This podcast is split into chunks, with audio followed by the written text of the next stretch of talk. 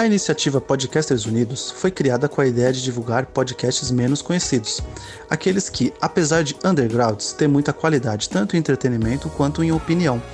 Por aqui você tem a chance de conhecer novas vozes que movimentam essa rede. Então entre lá no nosso Instagram, o arroba Podcasters Unidos, é só escolher e dar o play. Shut up and sit down.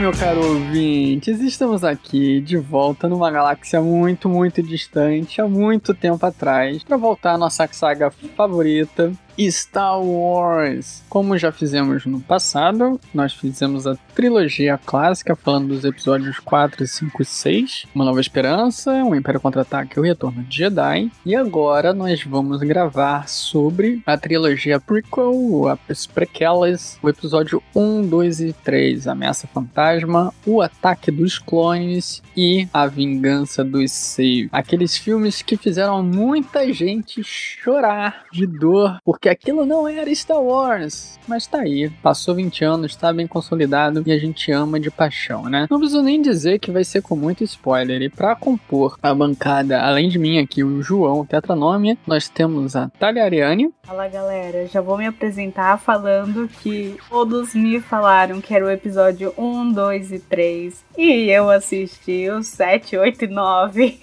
E para completar, o nosso co-host Diego Ferreira. Fala galera, beleza? Eu tava esperando uma frase de. e não tem, hoje não tem. Hoje não, hoje tá em falta. Mas beleza, gente. Não precisa falar de novo que é com spoilers, né? Afinal, filmes com mais de 20 anos. O episódio 3 já vai fazer 20 anos, né? Tá com 18. Estamos ficando velho. E roda a vinheta.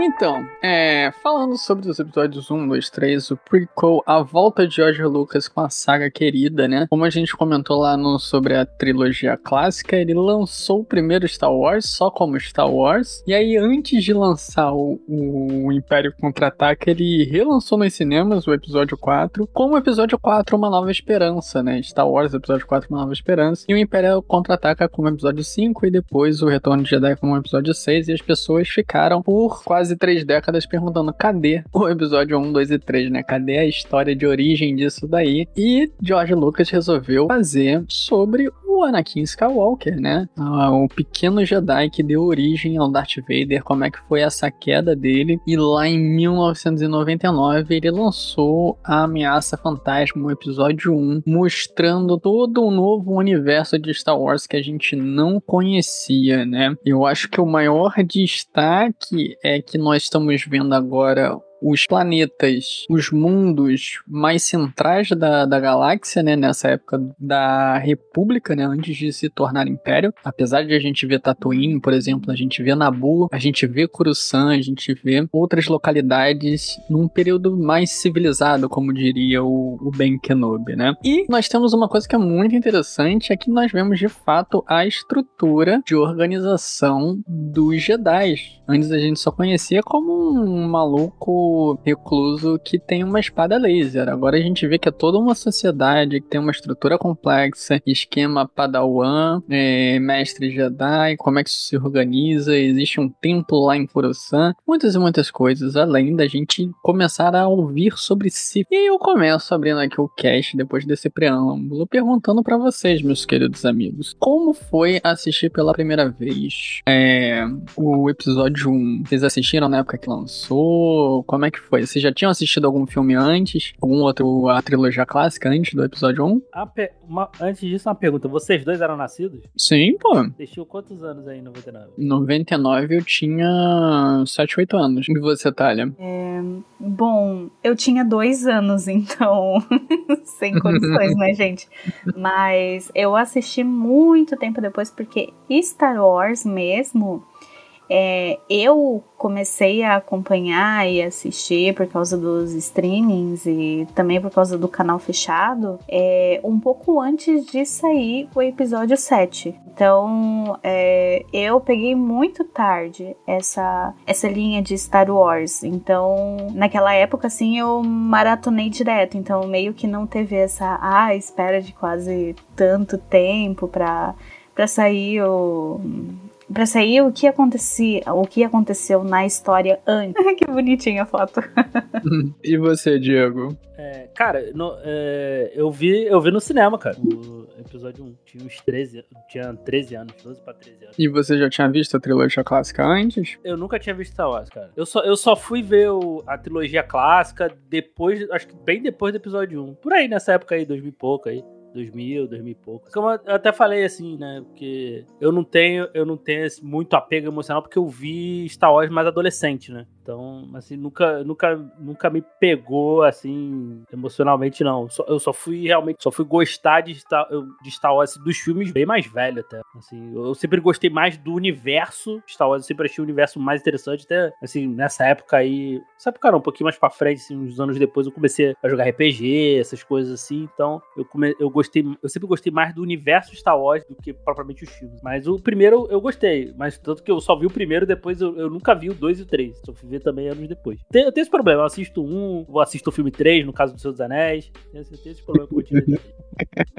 A tua linha do tempo é freestyle, né? É freestyle, é. Mas, mas uma, parada, uma parada assim, em relação ao episódio 1, agora vendo a. Eu já, até a gente. Eu até revi ele, acho que foi em 2021, quando a gente gravou um, um podcast pro. Falando da, dos filmes, né? Eu revi. Eu já. Eu, já, eu ainda, gostei, ainda gostei, mas o, vendo hoje, é, tendo, tendo os backgrounds das séries animadas e tal, cara, eu gostei ainda mais do episódio 1. Eu falou isso do 2 para mim.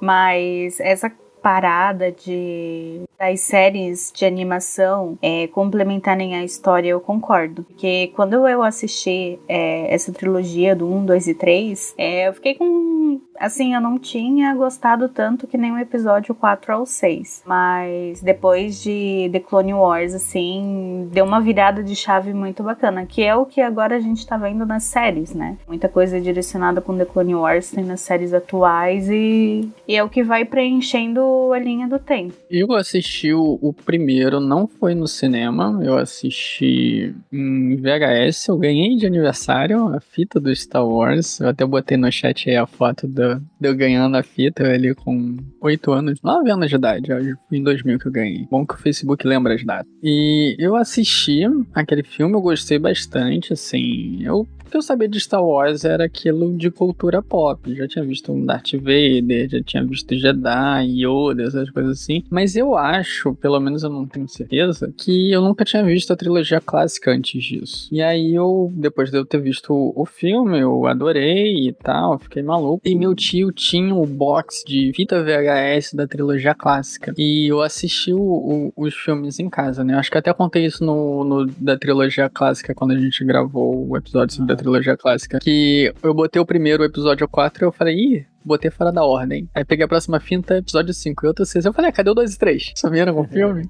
É aí que eu fui saber, e assisti, aí adorei, fiquei fã de pra caramba de Star Wars. Aí quando saiu o episódio 2, né, eu acho que foi em 2003 que saiu, não foi? E eu assisti e o episódio 3, né, que foi em 2005, eu assisti também. Agora, por coincidência, eu não assisti nenhum deles no cinema. Não lembro por quê, mas eu, eu adorei todos os filmes e por muito tempo, né, até a, o George Lucas vender pra, pra Disney, aquilo era Star Wars, pra mim era super bom e eu não entendia muito bem porque as pessoas odiavam tanto os primeiros filmes, né? Episódio 1, 2 e 3, principalmente o primeiro. Que injustamente não é o pior, tá? Nem da trilogia prequel. O. Não é, o Ataque dos Clones é bem pior. E, mas eu assisti o episódio 1 no cinema. Eu não sei se vocês lembram disso. Teve uma época, acho que foi um pouco antes do, do George Lucas vender pra Disney. Tinha um plano de relançar os filmes remasterizado em 3D. E aí o episódio 1 foi relançado. Aí eu fui assistir. Vocês lembram disso? Não fazia ideia. Não. Eu fui ver e eu fui naquilo, pô, vai ser a última oportunidade que eu tenho de ver Star Wars no cinema, né? Então eu tenho que ir. Mal sabia eu que ia ter três filmes depois, um monte de série. Mas era isso que tinha para ver e foi muito legal. A corrida de pods em 3D foi muito legal. Mas o, o episódio 1 foi, foi isso, né, cara? Já tinha o quê? Um, já tinha o quê? 30 anos sem Star Wars, né? Foi, foi 80 e pouco, né? O episódio 6, 83. Em 99, né? 26 anos depois que saiu um filme. Quase então, três décadas, cara, assim. Cara, na época, assim, foi, foi uma parada tipo, quase nível do primeiro filme, tá ligado? Galera maluca indo no cinema, cara. Assim,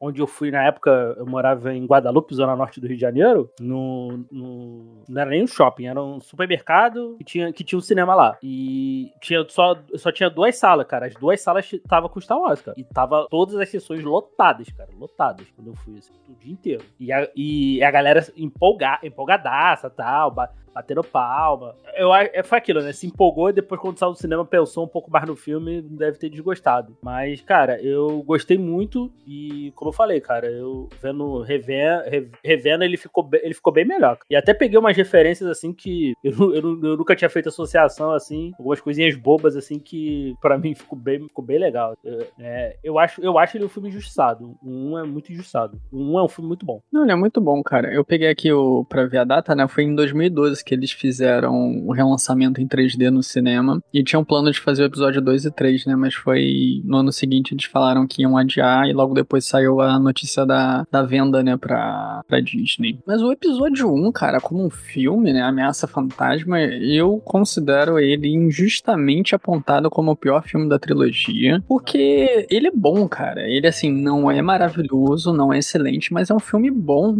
É um filme ok se você não quiser chamar ele de bom, né? Eu acho que ele fica ali na, na categoria filmes ok. E ele tá acima do 2. Assim, por que, que ele, eu acho ele mais positivo do que o 2? Ele é um filme de introdução e ele consegue introduzir o universo muito bem. E ele tem uma dupla missão de introdução, porque ele tá apresentando o universo Star Wars para uma geração nova que nunca teve contato com Star Wars. Então, o primeiro contato vai ser com o episódio 1. Foi o meu primeiro contato, foi o primeiro contato do, do Diego aí. Então, assim, é, tem essa missão. E outra coisa, ele tem que reapresentar para quem já conhece, o que a gente vê na Ameaça Fantasma não é a mesma coisa que a gente tá vendo na trilogia clássica. Aqui não tem Império, aqui é República, que é outra estrutura, que a gente tá vendo grandes pilares, assim, do, do universo Star Wars, né, do Lord Star Wars, como a República Galáctica, onde a gente vê toda a estrutura de política, a gente vê o Senado. Tem ideia, o Senado ele só é citado no episódio 4 em uma fala. A gente vê a capital, né, que é Coruscant, que é uma capital da República, uma cidade planeta, que a gente não tinha visto, nem tinha sido citado nos filmes. A gente vê a Ordem Jedi, como eu falei na introdução, que, tipo, é uma das coisas, quando a gente pensa em Star Wars no universo, é uma das principais coisas, uma das mais bem consolidadas, que foi explorado no universo expandido muito, muito, muito depois do episódio 1. Tudo isso que a gente vê de, de universo expandido surgiu aí, depois da, da trilogia prequel. E ele soube pavimentar muito bem, e eu acho que as pessoas não davam o devido valor para isso. Acho que hoje em dia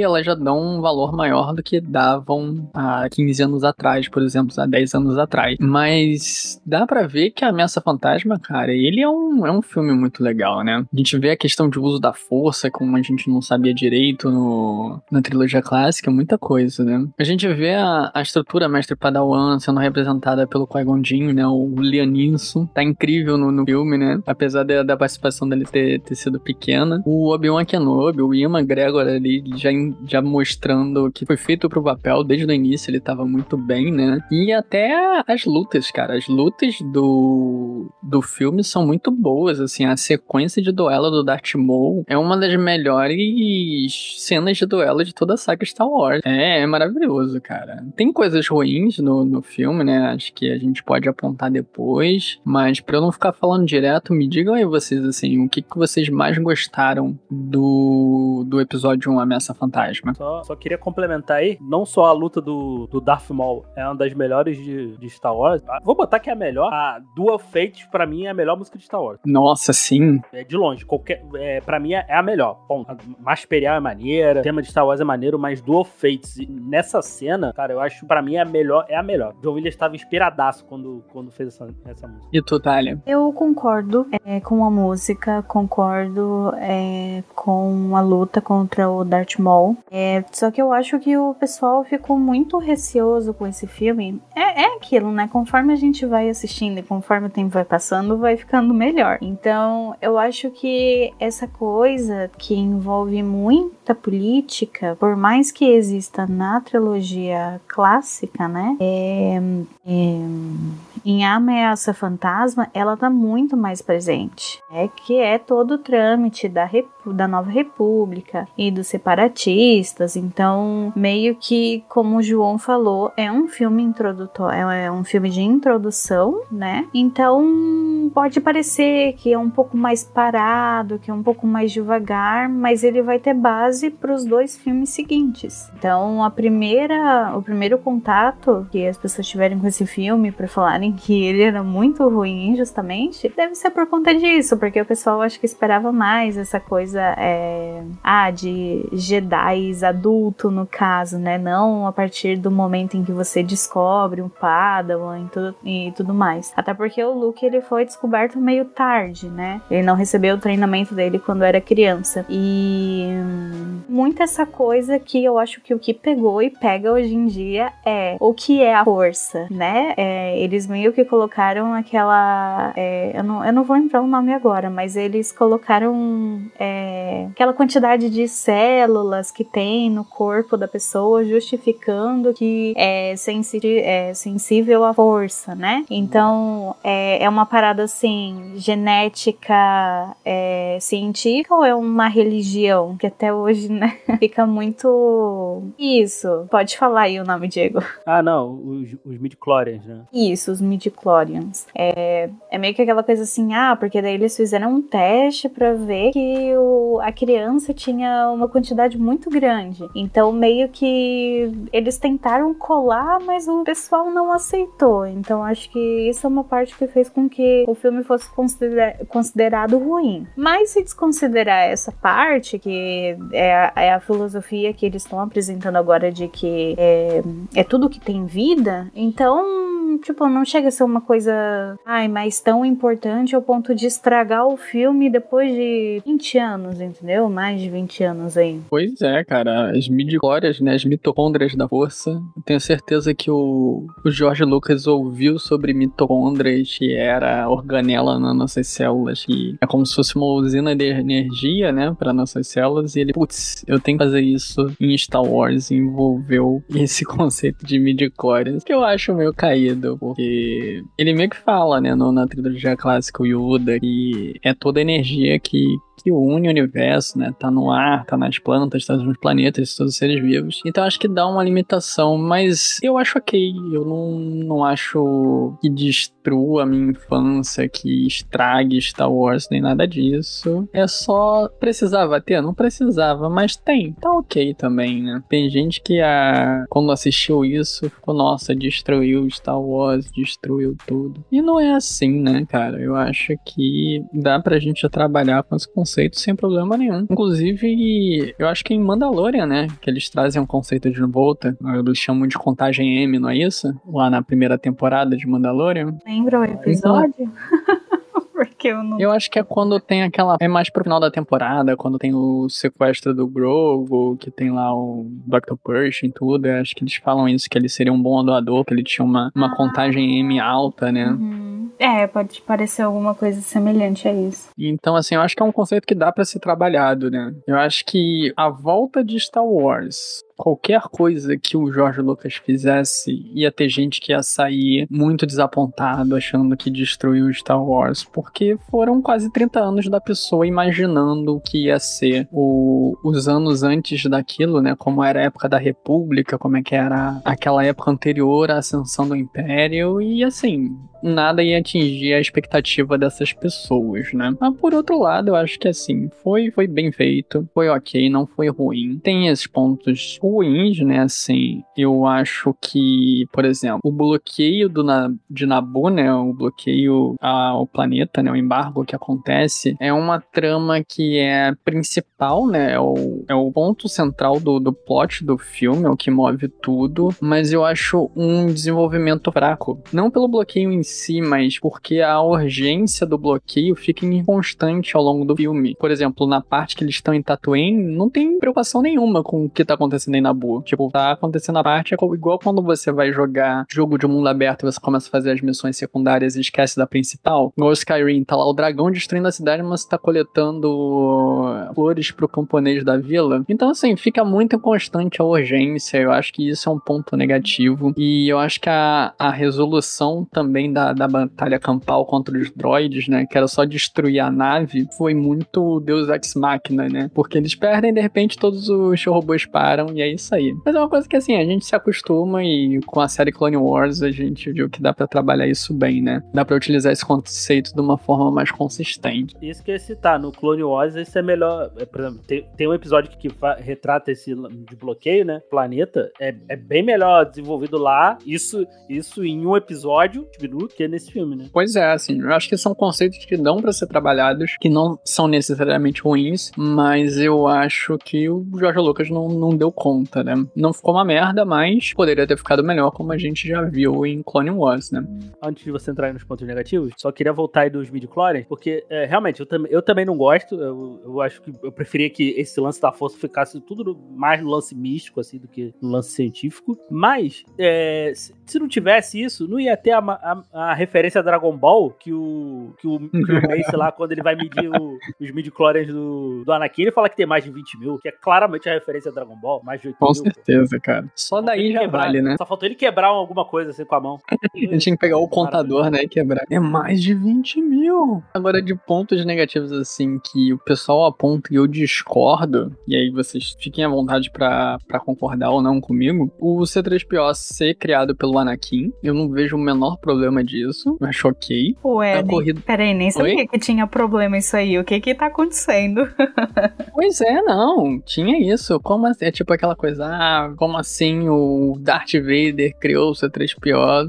Gente, qual o problema? Cara, ele era uma criança, bicho. Ele era um escravo, tá pois tá ligado? É, pois é, mas não, não gostava dessa. E ele, e ele era bom de mecânica, pô. E, e ele tinha as peças. E o, C, e o C3PO é um robô de, de linha de montagem, gente. Bom, pois é, gente. Vamos, vamos chegar à conclusão de que quem mora nesses desertos aí da vida, que vive muito na areia, é melhor com mecânica assim, sabe montar um droid, essas paradas aí. Com certeza. Outra coisa que o pessoal reclama também é a corrida de pods. E essa eu discordo fortemente porque eu adoro corrida de pods. Eu acho que as cenas são bem legais do filme. E tinha um jogo, o Star Wars Racer. Diego chegou a jogar? Porra, bom demais esse jogo. Eu acho que esse jogo devia ser remasterizado porque ele é muito bom. Eu ah, gostava de jogar com o Ben Quadinaros, que é aquele dos quatro que explode no, no início da, da corrida do filme, né? Que pô, o carro dele era bom pra caramba. Mas, o, mas esse jogo foi remasterizado, pô. Teve, teve remake. Ah, é verdade, eu tinha esquecido. Mas podiam ter feito mais, né? Ter feito é, um 2. Podia ter virado uma franquia tipo Mario Kart. Podia, pô, com certeza. Tanto Need for Speed aí não podia fazer mais um Star Wars 6. Mas essa, essa parada aí, do, já que tu puxou a coisa de pod, assim,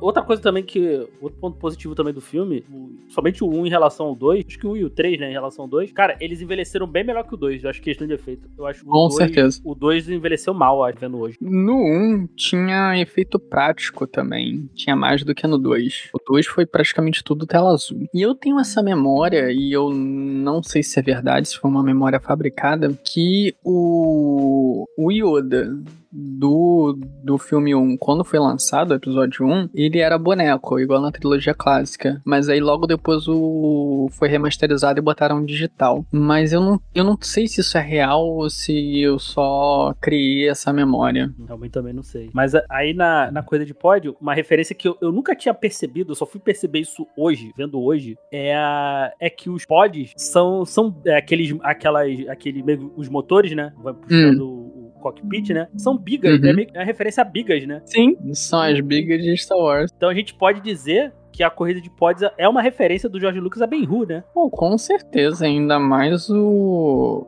o Ben-Hur sendo um filme clássico, né? E George Lucas sempre gostou de, de homenagear esses filmes, né?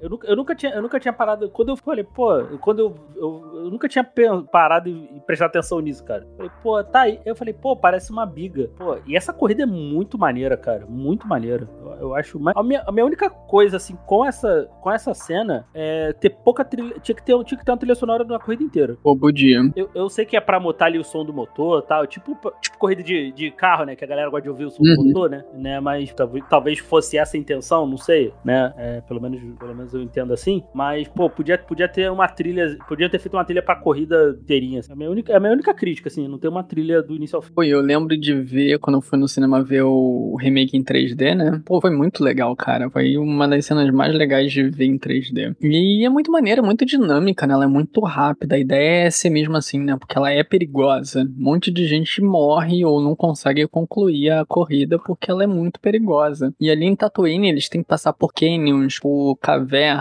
tem ataque de, do povo da areia, né? Um monte de coisa acontecendo. O próprio Anakin ele nunca tinha terminado uma corrida, né? Ele não só não tinha vencido, como nunca tinha terminado. E aí ele consegue porque ele é o escolhido. Mas eu acho um ponto muito positivo e, e eu acho, pá, eu, pessoal, achar que é, isso estraga o filme, é um ponto negativo. É, eu, eu tenho um problema aí. Eu, eu, é, aqui eu relevo, tá? Mas, até porque é criança. Hum. Jake Lloyd aí tinha 10 anos aí quando ele, ele fez o, o Star Wars. Inclusive foi extremamente atacado, né? Isso né? Criança, né? Isso, se fosse hoje, seria muito pior, né? Não, total. Eu, eu relevo porque é criança e, pô, não dá pra esperar. Não, assim, eu não, eu não espero muito de atuação de criança, mas, assim, é, é bem. É, é bem sofrível, é bem sofrível a atuação dele, sabe? Mas eu relevo porque é criança, né? Mas depois na frente a gente vai, vai discutir isso. Até porque tu falou aí o lance da política. É, não sei se vocês lembram quando a gente discutiu isso no. Acho que foi no. Eu não lembro agora qual, qual cast Star Wars. O Jorge. Ah, eu até perguntei, pô, se o, se o problema das trilogias. Da, das, acho que foi no, de Clone Wars. Se na se nas prequels, o problema foi que o Jorge Lucas não, não sabia botar a política. Cara, vendo hoje, a política tá lá, tá bem colocada. O problema, problema para mim real é que o Jorge Lucas não é um bom diretor de ator.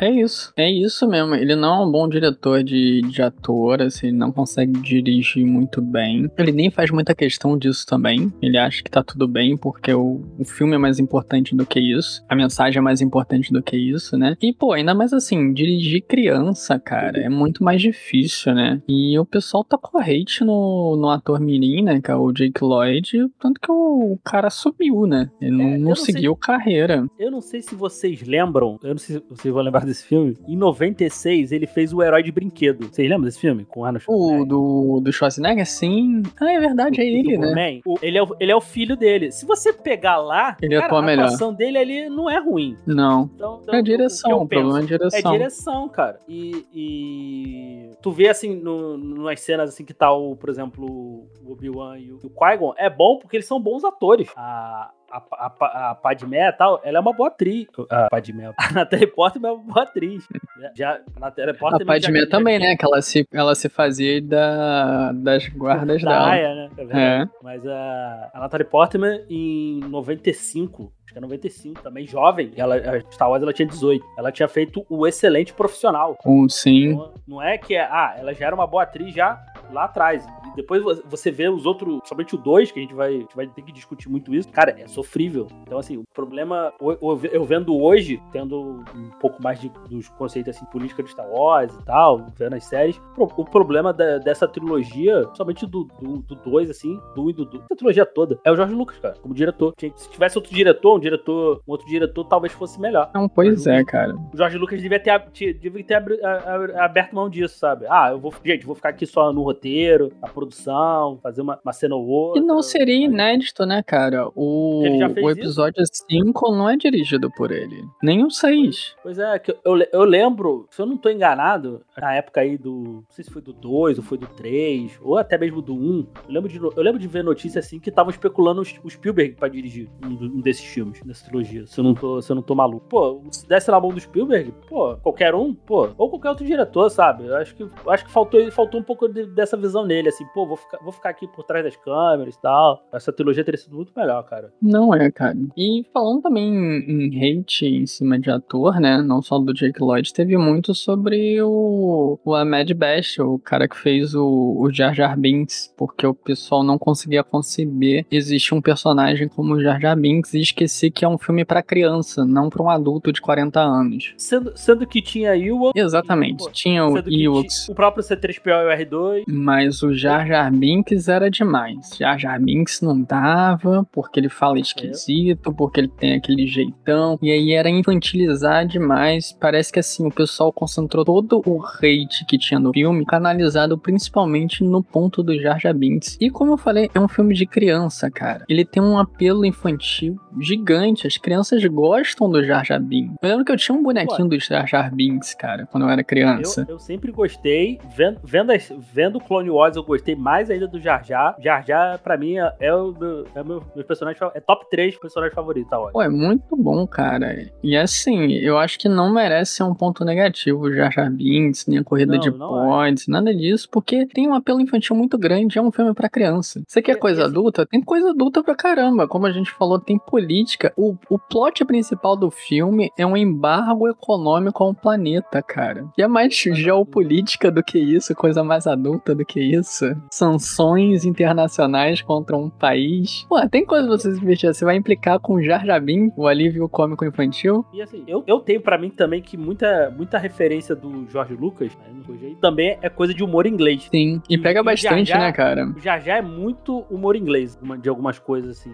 Esse humor pastelão sempre teve presente em Star Wars, cara. Desde o início, desde o primeiro filme. Han Solo correndo, gritando contra os Stormtroopers e eles fugindo. Tália, você que assistiu mais velho, como é que foi Jar Jar Binks pra você? Cara, isso foi uma coisa que não me incomodou. É, tem algumas coisas. É, também, quando a gente falar sobre é, o episódio 7, 8, 9, vai ser bem interessante. Porque tem coisas assim que incomodam a galera adulta, mas eu não não sei se é porque eu assisti mais tarde ou não, mas o Jar Jar não. É aquele personagem que está ali, tudo bem, eu não vou ignorar, porque ele faz é, parte. É, ele faz parte da história, porque ele, ele já vem desde o início do filme, né? Então, as partes em que ele aparece são importantes. E querendo ou não, é, tirando o Anakin, é, o resto das pessoas em volta dele são todos adultos, entendeu?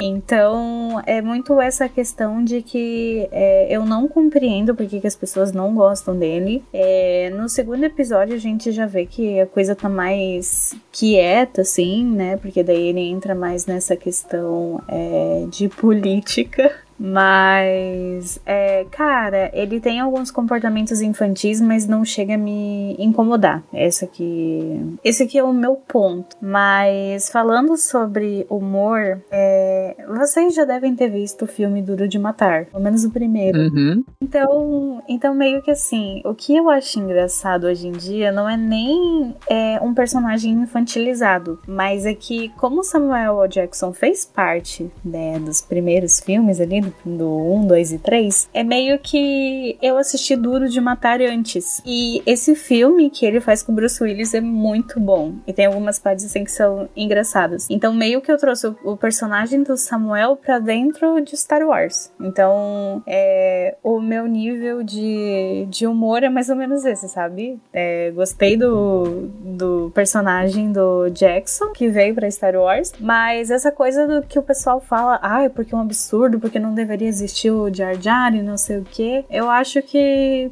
cara, se você quiser ignorar, ignora, entendeu? Tudo bem, é seu direito, mas eu não vejo que é uma coisa que estragou o filme ou que não vai para frente, muito pelo contrário. E nas animações, ele tem destaque. Então, o que eu já gostava dele, eu gostei ainda mais de ter visto em The Clone Wars, entendeu? Então, já em compensação, é, falando aí de coisas que ah, quem gostou e quem não gostou. Eu acho que eu não falei isso até agora, principalmente naquela gravação que a gente fez é, dos filmes, é, no contando o geral. Mas eu não gosto muito da corrida de pods. Eu vou contrariar vocês, sim. mas. Tá tudo bem. É, é uma coisa que. É, são três voltas, né? Então. É, eu tava vendo aqui agora na, no streaming.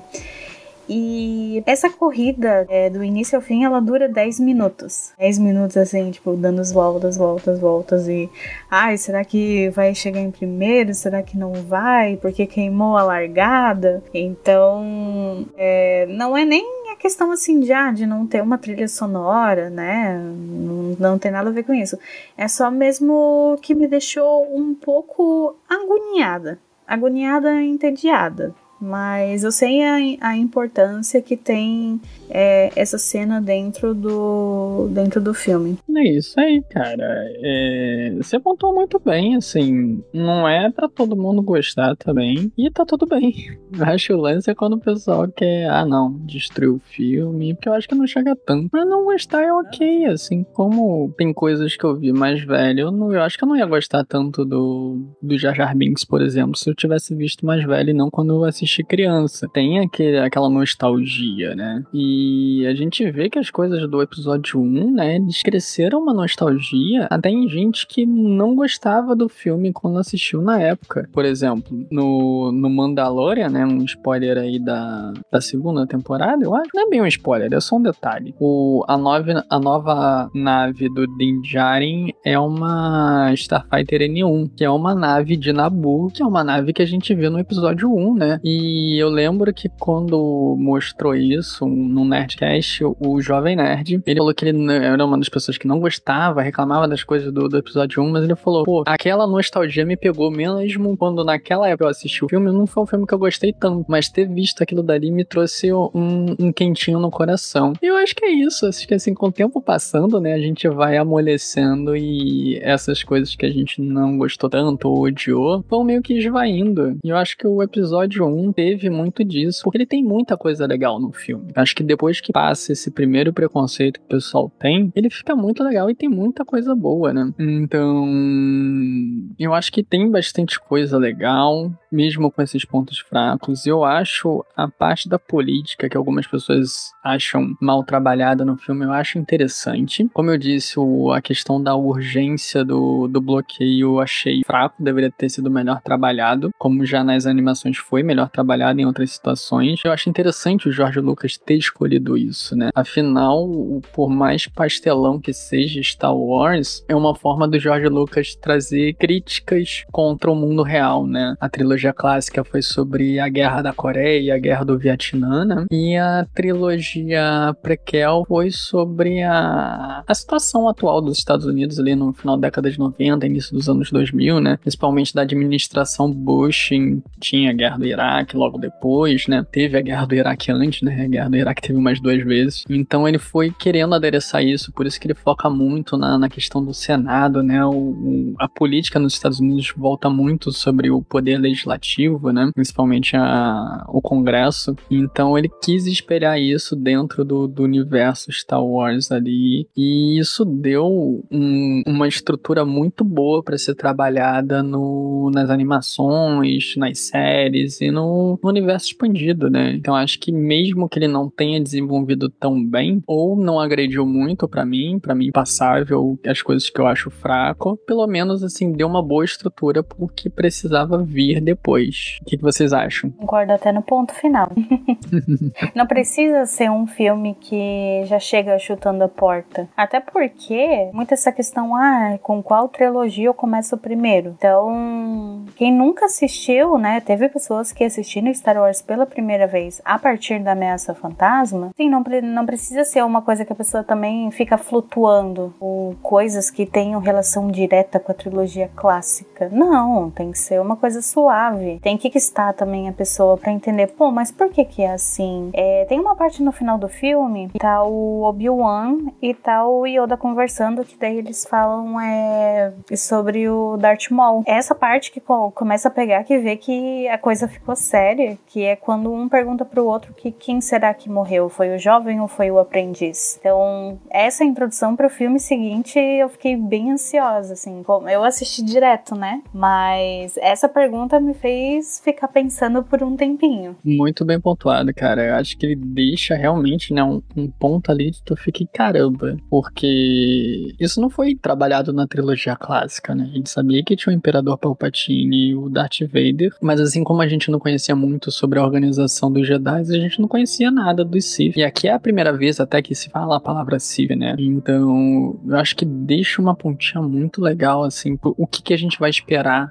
pro próximo filme. Eu acho que de primeira não dá para perceber, bom, vai ter gente que vai perceber, né? Mas o, o Palpatine que tá aparecendo lá, né? O, o Darth Sidious, no caso, é o Palpatine, né? O senador que tá sendo um cara bonzinho ali do lado da Padmé. Mas dá para perceber que é com o mesmo ator, mas eu acho legal, assim, ele deixar de certa forma explícita sem ficar muito, muito na cara. E no próximo filme que você vai vendo o dobramento disso, né? Então eu acho que assim, ó, pra, pra fechar esse filme, não ser que vocês queiram falar mais alguma coisa, e eu deixo de ponto positivo aqui a, a música Duel Fates com a batalha do, do duelo, né? Do, do Qui-Gon e o jovem Obi-Wan Kenobi contra o, o Darth Maul. Toda a parte de, de lore de Star Wars acerca da República e da Ordem das Jedi, porque eu acho isso fantástico. Eu acho que assim, mesmo que fosse um filme ruim, ruim mesmo, aquele filme péssimo, tipo episódio 9, só por isso já teria valido o filme. Por todo esse lore sobre a República e a Ordem dos Jedi. E o Ian McDermott como o senador Palpatine Daxidius, que eu acho que ele tá atuando muito bem, né, cara? E, pô, eu, eu acho legal que ele que atuou lá na trilogia clássica, ele tá de volta aqui, então, assim, ele já conhece o personagem, o final do personagem, ele viveu o final do personagem e agora tá tendo a oportunidade de, de interpretar ele mais jovem, né? Então, eu acho isso muito legal. E ponto negativo, assim, para apontar alguma coisa, assim, de uma forma mais de crítica, seria o desenvolvimento fraco do Anakin, não por culpa do ator, mas sim por culpa do George Lucas, e o desenvolvimento fraco da trama do bloqueio de Nabu, porque eu acho que é uma coisa que foi desperdiçada no filme, principalmente pela inconsistência da urgência ao longo do filme, né? Que era algo para ser urgente o tempo inteiro. E vocês? Só antes de disso aí, tinha mais uma referência que eu peguei aqui. Manda aí. Com vocês. Quando o Qui-Gon vai, vai libertar o Anakin e tal, ele fala lá com a, com a mãe dele, ele pergunta, ah, ele tem um enorme e tal, não sei o quê, e ele pergunta quem é o pai, né? Aí ela fala, ah, eu não sei quem é o pai, eu só gestei e ele nasceu. Teria referência a Jesus aí? Eu acho que sim, né? Nasceu do Divino Espírito Santo. É o Jesus de Star Wars. Embora a gente tenha o Obi-Wan Kenobi, né? É, o, o Obi-Wan é o Space Jesus, né? Mas ele é o filho do pai. Embora tenha um quadrinho que eu não gosto muito, que insinua que foi o Darth Sidious que interferiu na, no processo de gestação utilizando a, o lado negro da força, mas eu prefiro ignorar isso completamente. Nem sei se esse quadrinho tá canônico, né, depois da, da Disney. Mas, mas do ponto positivo aí, cara, para mim é, é as, cenas de, as cenas de ação são todas boas, eu, eu gosto, né, principalmente a salutar aí a, a luta do Qui-Gon e do Obi-Wan contra o Darth Maul. A trilha sonora, sempre, sempre boa, né? Pra mim, principalmente do Fate, uma das melhores músicas aí de Star Wars. Ponto, ponto negativo, você falou também, é o, é o, é o Anakin, o lance do bloqueio lá que fica realmente bem constante. Mas, cara, de, de resto, é um, é um filme ainda divertidíssimo. Cara, tem 2 horas e 20, 2 horas e 2, acho, por aí. Cara, tu não vê a hora passar. O filme é, é gostosinho de ver. Eu assisti ele hoje aqui e vi, cara, de boaça. De verdade, o filme ainda é um filme muito bom. E tu, Thalia? Eu, eu vou falar também é, da trilha sonora. Vou falar que as minhas cenas favoritas nesse filme é, são aquelas que mostram as habilidades do N. É, desde quando ele conhece a Padme, é, o final da corrida, é, a, a inocência dele como criança, assim, dessa coisa de querer ajudar e de que. Tem uma cena até que eles estão na mesa, que daí. É, e daí eles estão dividindo a comida, e aí ele fala que o, o, o problema. O, o, o, problema que existe entre as pessoas é que umas não, uma não ajuda a outra. Então, essa força de vontade vai ser uma força muito grande lá na frente.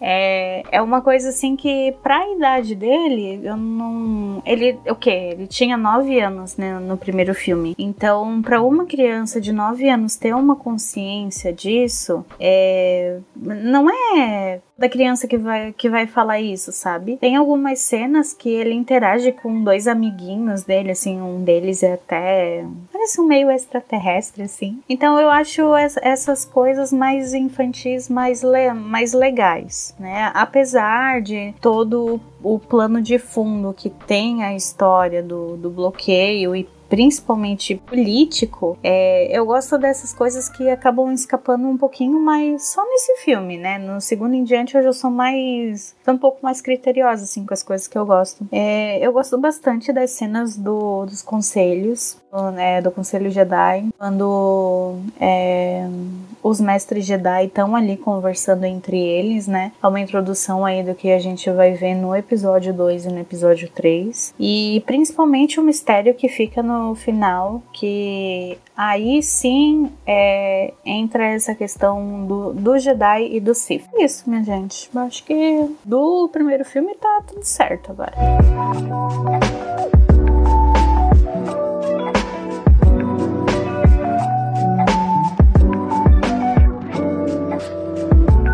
Então, dando seguimento aí, né, pro ataque dos clones, né? Acho que muita gente confunde como Clone Wars, mas Clone Wars é, é a série, né? O filme, o nome do filme mesmo é o Ataque dos Clones. Isso acontece no final do filme, por sinal. Mas eu acho um filme bem divertido, bem legal. Foi lançado é, em 2002, né? Três anos depois do, do episódio 1. E foi aonde George Lucas falou: agora o mundo digital vai entrar com força, porque ele filmou tudo em tela azul, tudo em tela verde. Tudo que dava para fazer em efeito especial ele fez, porque ele acreditava que aquilo era o futuro, mesmo com a tecnologia não tão tão boa assim, né? Mas, para mim, é o filme mais fraco da trilogia prequela. Acho ele bem mais fraco do que o episódio 1. Como a gente comentou, o episódio 1, o episódio 1 tem coisas muito boas, né? Que peram as coisas que são mais fracas. Aqui eu acho bem fraco. Mas não quer dizer que seja um filme ruim, assim. É um filme ok. Acima de episódio 9 e solo, por exemplo.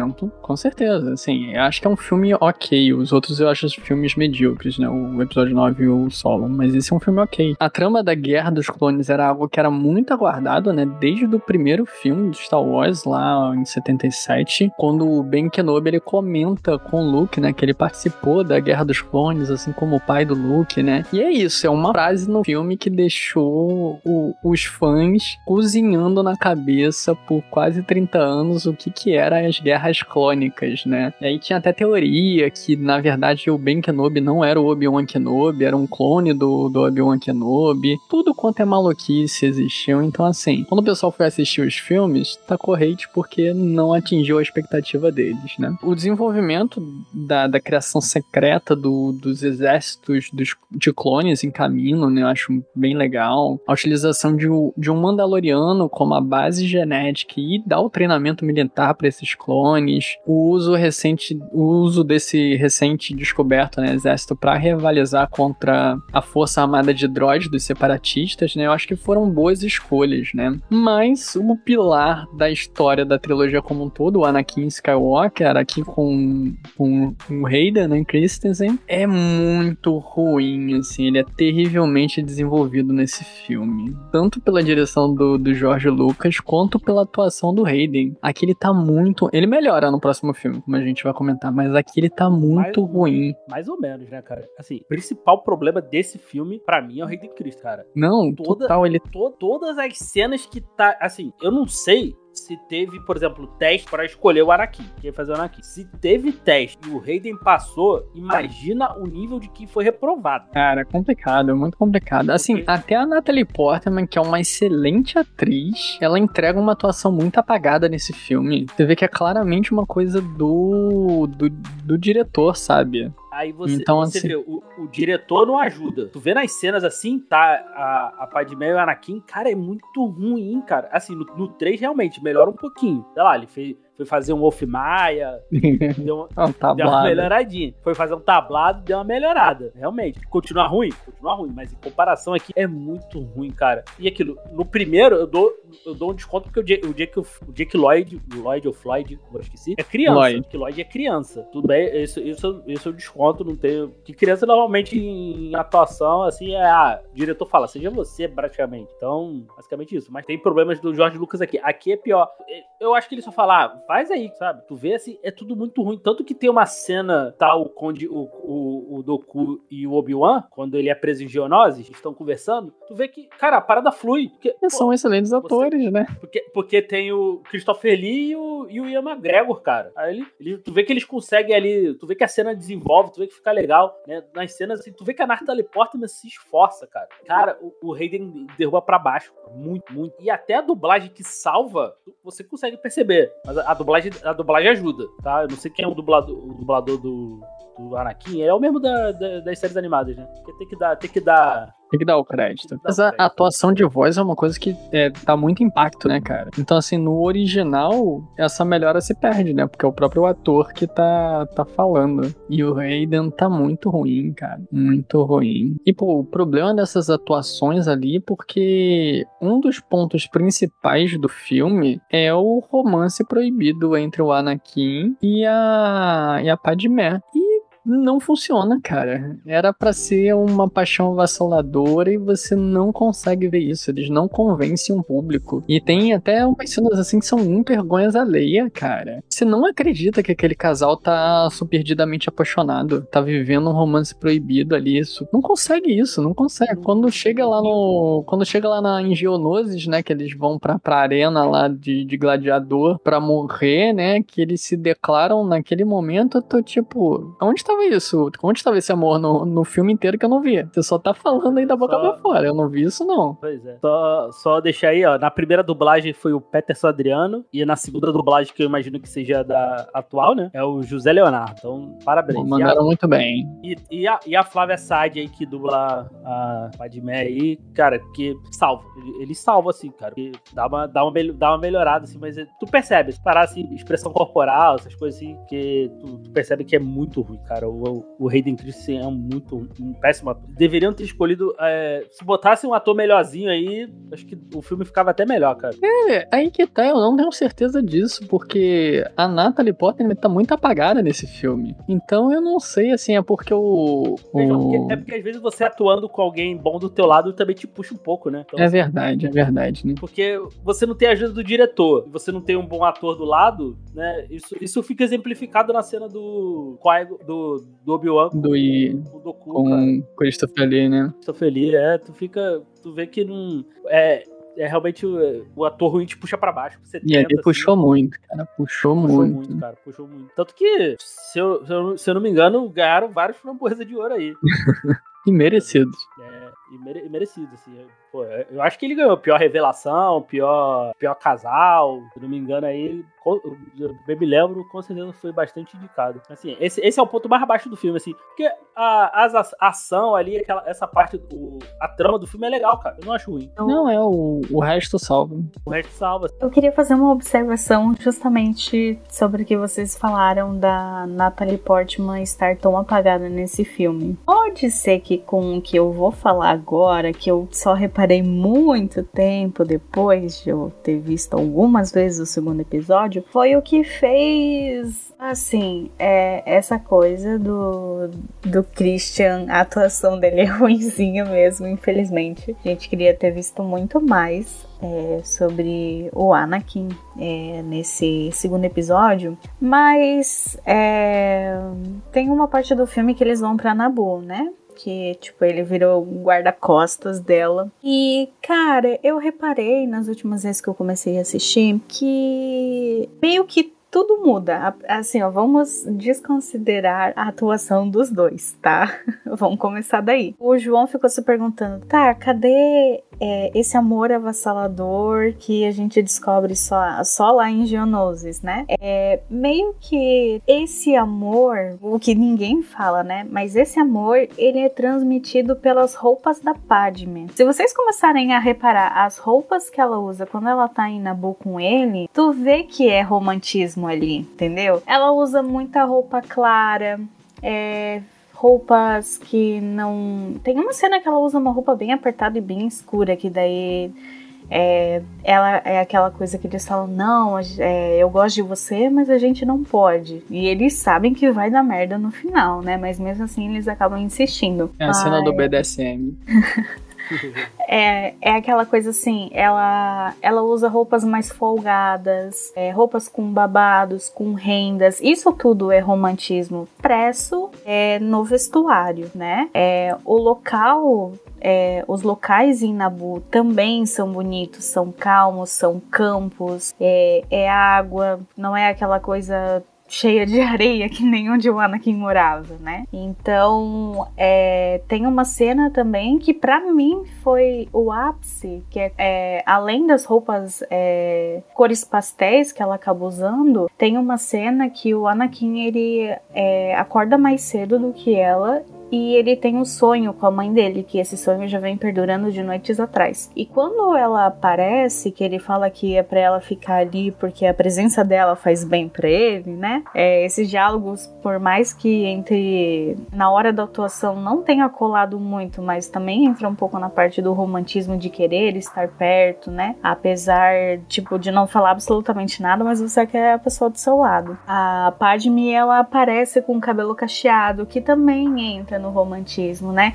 Essa coisa de que ah, o cabelo ele não precisa ser liso, é, ele não precisa estar tá ajeitado, porque é meio que é, essa cena que ela aparece é logo após ela acordar. Então, foi esses detalhes que eu falei, caramba, ela, ela dá sinais assim muito muito fortes de, de romantismo ali entre os dois. Então, os diálogos podem não ter colado, mas quando eu comecei a observar nas roupas dela, eu falei, ó, tá aí. E ela é uma moça bonita, sabe? É, no episódio 2, depois de muito tempo, eu comecei a ver e eu falei, meu, cara, a Padme é muito linda, sabe? Ela sabe se vestir, ela sabe se portar, é, apesar de ela ser mais velha do que ele, é, ela sabe ter um pouco mais de paciência, de, de acolher, entendeu? E tá relacionado, querendo ou não, com o feminino também, né? Que é essa coisa que ah, o homem ele não pode se expressar porque não é não é másculo, entendeu? Então foi essa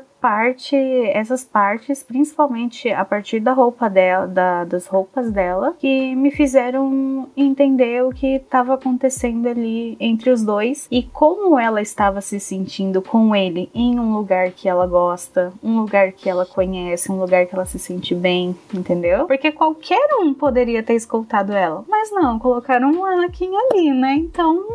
Muito bem, muito boa observação, Thalia. Realmente, assim, pela essa questão questão de, de figurino, cabelo, assim, realmente entrega bastante, né? Eu não tinha parado para pensar nisso. E de fato, cara, mostra. E assim, até fazendo justiça com o roteiro em si. Eu acho que tem frases muito boas, tem falas muito boas dos diálogos deles. O problema é que a atuação não consegue entregar. Mas se a gente observar essas outras coisas, como a aparência deles, peace. A, as frases a gente consegue observar, né? Pena que a atuação não consegue ir à altura. E de fato, a Natalie Portman lindíssima e tá belíssima nessas cenas. Principalmente de Nabu aí. Essa cena deles dois sentados aí na grama, né? Logo depois ele vai pular naquela, naquela vaca 3D bizarra. Em um momento de muita vergonha alheia. Ai, cara. Tinha potencial, né? Pena que foi desperdiçado. Talvez se fosse um outro diretor, um Hayden estaria melhor ali, ou até mesmo escolher um outro ator. Talvez a gente é, conseguisse coisas melhores. É, eu gostei ali quando eles estão lá na fábrica, que a, a máquina cai lá na mão dele lá, ele já fica com a mãozinha, ela meio que com a mãozinha de ferro lá. Referência. Eu achei uma boa referência, eu gostei, gostei disso. E, e, a, e a cena da luta do, do Ku lá contra o. Somente contra o Yoda, assim. O Yoda pulando que nem uma perereca pro outro lado lá. Nossa, aquilo eu acho muito ruim, cara. A cena do, da luta do, do Yoda contra o, o. Primeiro que eu, eu acho esse Yoda digital, eu acho que ele tá muito ruim. Depois, quando eles fizeram o, o remaster pro Blu-ray, ficou melhor. Mas antes era muito feio, cara. Foi o primeiro Yoda totalmente digital, né? Natália confirmou aí pra gente que no episódio 1 era boneco mesmo. E aí depois ele foi o primeiro filme todo digital e era muito mal feito, era muito bizarro. E acredito que deva ter sido um inferno conseguir filmar as cenas que tinham, principalmente essas cenas de luta, né? Porque hoje em dia, hoje em dia existe toda um, uma cultura, uma técnica de você conseguir filmar com personagens digitais sem ter problema, né? Até mesmo não personagens digitais, mas por exemplo, a gente gravou sobre Orphan Black, que ainda vai ao ar, ou já foi ao ar, dependendo de, do espaço-tempo onde você esteja ouvindo isso, né? E tem cenas que o mesmo ator tinha que contracenar com ele mesmo. Tinha toda uma questão de usar dublê, usar marcações com bola de tênis para poder a filmagem parecer mais natural, né? Aqui não parece natural, assim. O Yoda ele fica muito destacado. E não só isso que eu acho ruim, assim. Outra coisa que eu acho muito ruim da, da luta deles é que começa aquela briga de, de uso da força, né? E aí depois eles falam: ah, a gente é forte demais na força, vamos cair na porrada com nossos sabres Jedi. Eu acho muito caído, cara. Eu acho muito caído. Hoje em dia, pô, eu vou ver, vou dar risada e tudo, mas se a gente analisar como um filme, eu acho muito caído. Eu acho que são essas coisas assim que bota na balança e o filme fica abaixo do episódio 1. Ah, cara, eu gosto. eu, eu gosto também, eu, eu sou, sou fã da, da parada e, e vou ver milhares de vezes, mas se a gente tem que apontar o que acha caído, eu acho caído. Não, pô, mas... mas olhando como filme, eu acho que assim, como, como um filme dentro de Star Wars, né? Por mais que ele seja o mais baixo da, da trilogia prequel, ele é um dos mais importantes também na questão de lore, né? Porque a série, principalmente principalmente a série Clone Wars, né, pegou aqueles conceitos ali da guerra e expandiu de maneira absurda, assim. Então, se não fosse esse filme, não teria Clone Wars. E Clone Wars é uma das melhores coisas de Star Wars, então assim, não dá para pagar essa importância que o filme tem. E toda a parte do, do conceito do, dos clones eu acho muito legal, eu acho o caminho muito legal, o planeta em si, ter pego lá o Django Fett para poder fazer os clones, pô, pega um, uma sociedade guerreira como os Mandalorianos, pega um cara que é,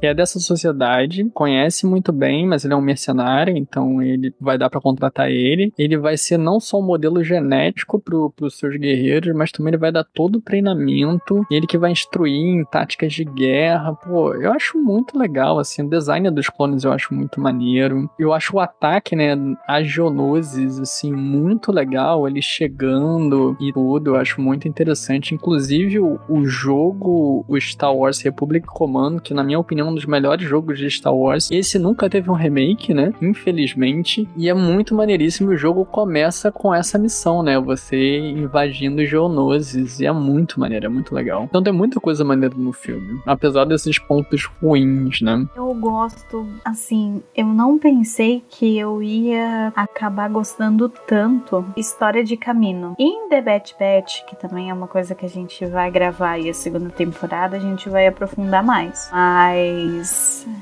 não pensei que eu ia gostar tanto. No segundo episódio, eu até achei interessante, bacana. Mas nas animações não teve jeito, sabe? Eu, eu curti pra caramba. Camino só aparece ali no segundo episódio e acabou, né? Ninguém sabe o que aconteceu. Camino só aparece no segundo episódio que mostra as partes mais importantes da, é, da produção dos clones e é, essa treta que começa a gerar aí com o Jungle Fett. E depois disso, ninguém sabe de mais nada, ninguém sabe o que aconteceu. Então, é que bom que tem The Bad Batch pra isso, né? Porque querendo ou não, está diretamente relacionado, já que eles são clones também. E aí falei, né, da que a gente vai gravar e vai aprofundar esse assunto mesmo é, na gravação é, dos Malfeitos. Sim, nossa, e é doído, né? Quando aparece em Bad Batch um episódio em específico da, do final da primeira temporada, né? Dói na gente, como se a gente estivesse perdendo ali também, né? Então não dá spoiler aí do que, que acontece em relação a caminho. Dói, mas é bom. Mas pra ver como a gente dói, mas é bom. É um, um apego emocional, né? Tocou na gente, assim, que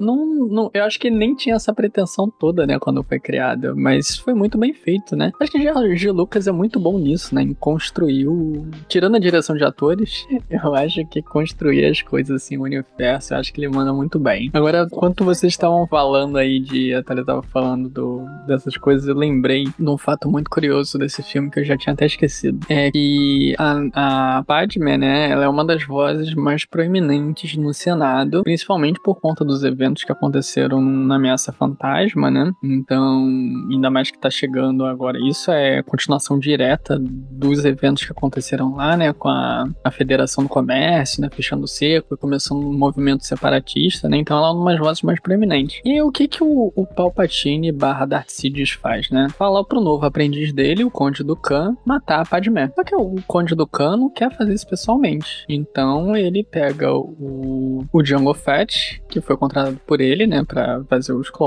mas também é um mercenário, então para ele matar lá a Padmé. Só que o Django Fett, ele também não quer ir diretamente nisso. Então ele contrata uma outra caçadora de recompensas, uma Transforma, pra ir matar. Aí essa Transforma não quer ir lá matar. Então o que, que ela faz? Ela manda um droid matar a Padmé quando tá no, no quarto dela. E o droid não quer ir diretamente matar também. Então ele corta o vidro e joga uns insetos lá, umas centopeias do mal pra matar a Padmé, cara. Tipo, que plano maluco é esse? É, é nível de terceirização aí chegou. Porra, cara. Eu, eu, eu não tinha pensado nisso. Incrível. Não, muito, muito engraçado, cara. É muito bom. Eu só queria salientar aí, a, em Camina aí, a luta do Django com, com o Obi-Wan. Eu acho maneiro. Pô, muito boa, cara. E tem um dos melhores GIFs do Obi-Wan, né? Que ele abrindo a porta com o poder da, da força. E, e aí, e aí, e aqui eles ainda usavam o cabo do Batman. Uhum. Acho, acho maneiro. E a armadura do, do Jango, pô, tá muito bonita, cara. Tá muito todo cromada, né? Assim, é bonitona. É, pô, é bonita demais, cara. É essencialmente a mesma armadura do Jango Fett, do, do Boba Fett, né? Mas ligeira, com, com alguns detalhes diferentes. Tem uns detalhes azuis, mas a, a armadura em si, o formato, né? É basicamente o mesmo com outra pintura. E os acessórios que não são de Beskar um pouco diferentes. E é estranho ver o Temuera Morrison de cabelo. é verdade, cara cara. Ele tá com cabelinho. E tudo quanto é idade, já né? Já querendo, já calvície atacando. Depois ele não perde só a, o cabelo, né? Mas com a cabeça como inteira. Uou! Eu, vou, eu vou te falar que eu não gosto dessa cena do. Eu achei bem tosquinha essa cena do. Da decapitação dele? Lá. Não, em Geonose, assim. Até, não, isso até eu gostei, assim, né?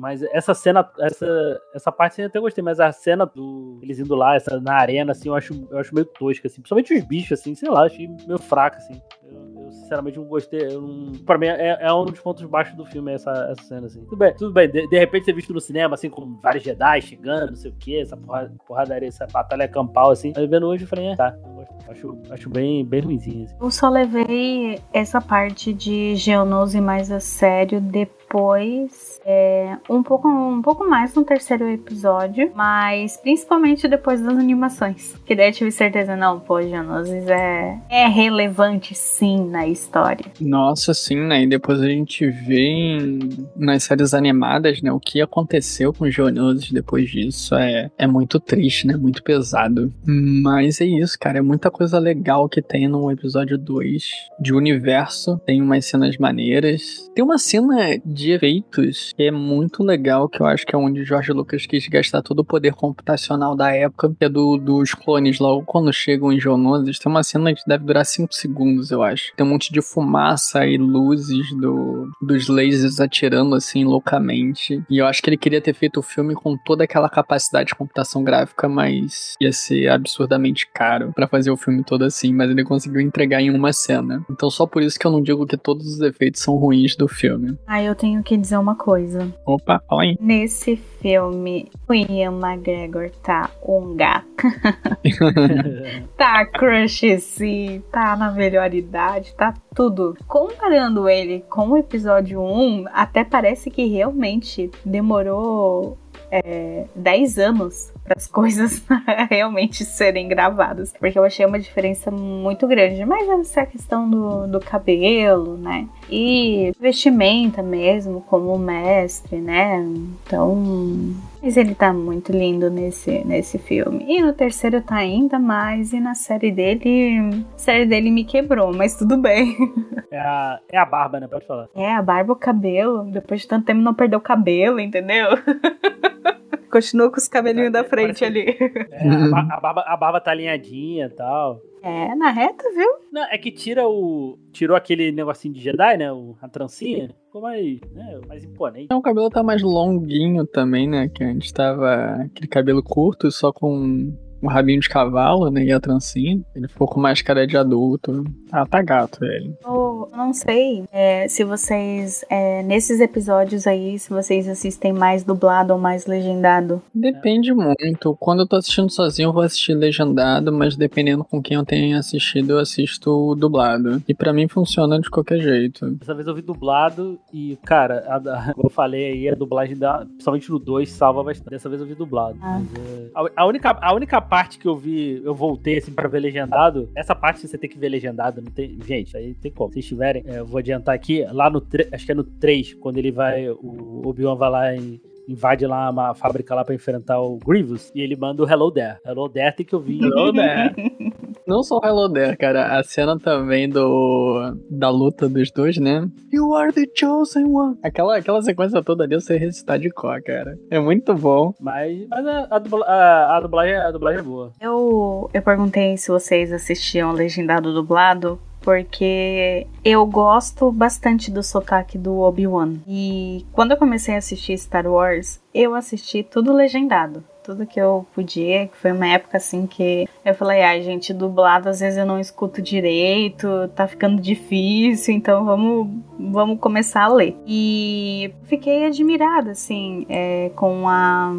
Porque, é claro, você vai se moldando conforme o seu personagem, né?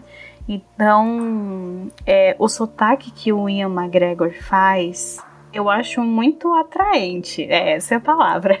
Mas quando eu fui assistir a série, eu até pensei, até no, nos primeiros minutos eu achei que era ele que estava dublando o, o, personagem dele ali, né? Mas nesse caso, quem fez a dublagem é, no inglês foi o James Arnold Taylor. E ele, se eu achava que o Ian McGregor conseguia fazer o sotaque do Obi-Wan, o James foi assim, de 0 a 100 extremamente rápido, né? Que é ele que dublou todas as temporadas. Então, querendo ou não, eu acho que é um conjunto de, de fatores aí que fazem com que é, o Obi-Wan se torne o meu crush.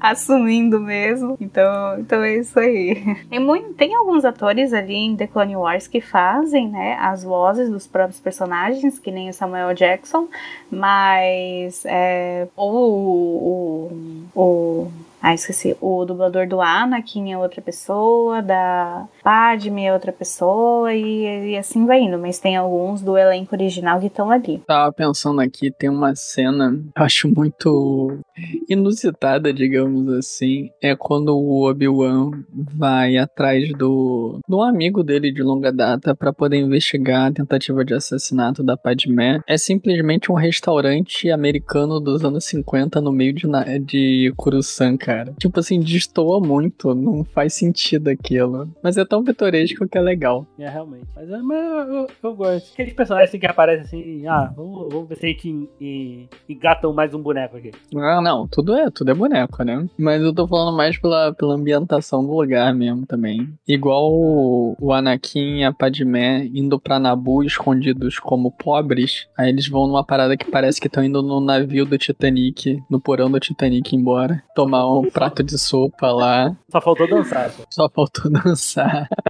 Ai, cara. Mas é legal, assim. São, são coisas assim que se você não, não levar muito a sério, você se diverte e, e passa de boas, né? Olha, o filme não é ruim. É um filme ok. Mas se a gente pegar essa trilogia, ele fica abaixo, assim, inegável. Sim, acho que se vocês não quiserem falar mais nada desse filme, eu vou destacar como ponto positivo o exército de clone, tudo ao redor disso, Nossa. o Obi-Wan Kenobi, que Ian McGregor tá incrível nesse filme, e o personagem tá excelente, eu gosto muito dele. Já gostei muito no, no Ameaça Fantasma, mas aqui ele tá fantástico. Como a Thalia disse mesmo, ele tá gatíssimo aí, ele tá uhum. incrível. E de pontos negativos, os efeitos digitais, principalmente o Yoda, Yoda, que melhorou um pouquinho na remasterização do Blu-ray, mas assim, era. Nossa senhora, era muito ruim. O Hayden como Anakin, assim, ao contrário do Jake Lloyd aqui, ele tá fazendo um, um, um, trabalho muito ruim mesmo, e a direção de atores, assim. Esse filme, eu acho que dos três, ele é o que mais depende de direção de atores, principalmente por, por questão do romance do,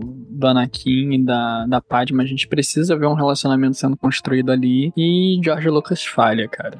A gente, a gente precisa precisava se importar com esse. A gente se importa porque a gente sabe, a gente sabe da história pregressa, né? Mas. Exatamente. Mas, por exemplo, se ele estivesse construindo essa história, por exemplo, não existisse episódio 4, 5, 6, cara, a gente ia falar, dane esse casal, tá ligado? É bem ruim. Manda aí teus pontos positivos e negativos. Cara, pra mim, pra mim, é, ali a cena de Geonosis é legal, os clones são legais. Aí eu fiquei, aí eu fiquei pensando nisso, pô, fizeram tanto remaster aí, os, os clones, né, aqueles com Rex, essa turma aí, só aparecendo nas séries animadas, né, depois, né, Clone Wars, né. Ah, ah eles podiam ter feito um, um, um uma inserção aí, ter colocado um desses clones ali, só aparecer, pô, fazia o. Pegava as vozes ali do Obi-Wan, bota aí, pô, citar um Rex, citar alguém ali nesse, no meio desses clones. Tinha falta disso. Se ainda tivesse na mão do George Lucas, isso era capaz de acontecer. Pô. É, ele, ele ia dar isso pra gente. Mas, mas é aquilo, é, é um filme. Cara, é um filme tem algumas coisinhas legais, assim, as cenas de ação e tal. Mas como você falou, envelheceu mal. Acho que dos, dos, três ele é o pior em questão tudo, de atuação, de atuação, de feito. O do Yoda, assim, é aquilo, tô vendo, eu vi hoje, então eu imagino que seja a versão remaster. Não achei tão ruim. A, a luta dele do Doku eu achei, eu achei maneira, ainda achei maneira, mas, mas é aquilo, merecia ter, ter uma direção melhor aí. Tá, se tivesse. E, e, um ator melhor pro, pro papel do, do Anakin teria sido, teria sido um filme bem melhor. E você, Thalia? Pontos positivos e negativos? Eu não tenho ponto muito negativo pra esse filme, não, tá? Me desculpem. Mas. Tá tudo bem.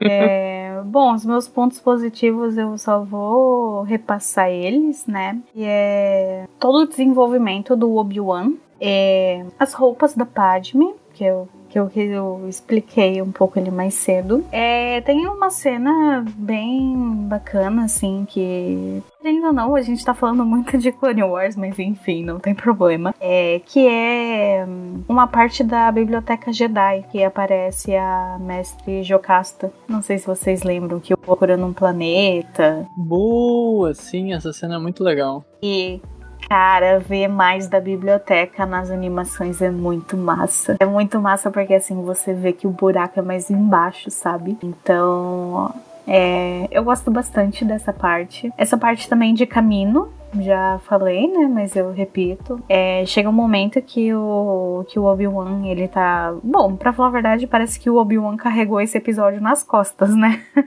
Mas. Total. É, que ele tá em caminho e aí conversando com o, com o cara lá, né? É, de caminho mesmo. Eles falam sobre o, os aifovias foi o cara, né? Aquela coisa assim, ah, que não foi esse mestre que pediu é, os clones, e aí você fica, tá, ué, pra que, que um Jedi vai querer um exército de clones, né? Então, meio que aí que a coisa fica complicada, mesmo que você quer entender mais, que você quer se aprofundar sobre o, o que está realmente acontecendo. É, eu gosto muito do combate do, do Khan com o Yoda. Aquela coisa assim de tipo a, a, a força física, né? Essa, essa manipulação que a pessoa tem com a força, ela não é, ela não é o suficiente, né? Então eu achei bem interessante assim. O Yoda que foi o mestre e o do Khan que foi o aprendiz, né?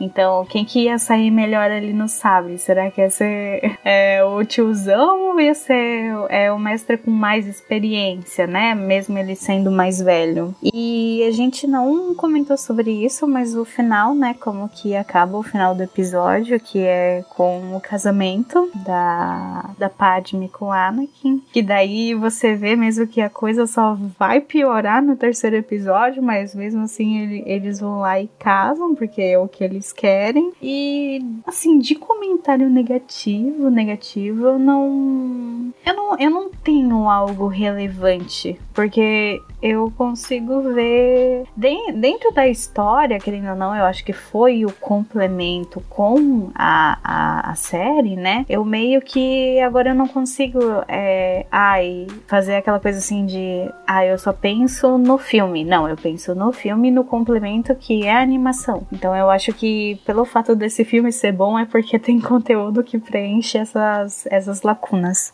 Muito bem, muito bem colocado. Eu acho que o mais importante é isso. Mesmo que a gente não veja pontos negativos, assim, dignos de destaque, tá ok, assim, acho que o filme ressoa cada pessoa de uma maneira diferente. E você trouxe muito boas pontuações, acho que a parada do figurino que você falou, uma coisa que eu não tinha dado muita bola e realmente, assim, melhorou bastante a minha percepção sobre essas cenas. Tem uma coisa que eu esqueci, nossa, tem um diálogo muito importante do Mace Windu com o Yoda, que é justamente que eles começam a eles começam a ter força é, nessa coisa de é, é o menino da profecia, que é o que vai trazer equilíbrio. É, eles falam isso lá no final do primeiro do primeiro episódio, mas no meio do segundo do, do ataque dos clones, é, eles conversam sobre isso de novo. E eu não sei se vocês querem falar sobre, sobre isso ou não, né? Mas trazer o equilíbrio é, para a força tem muitas interpretações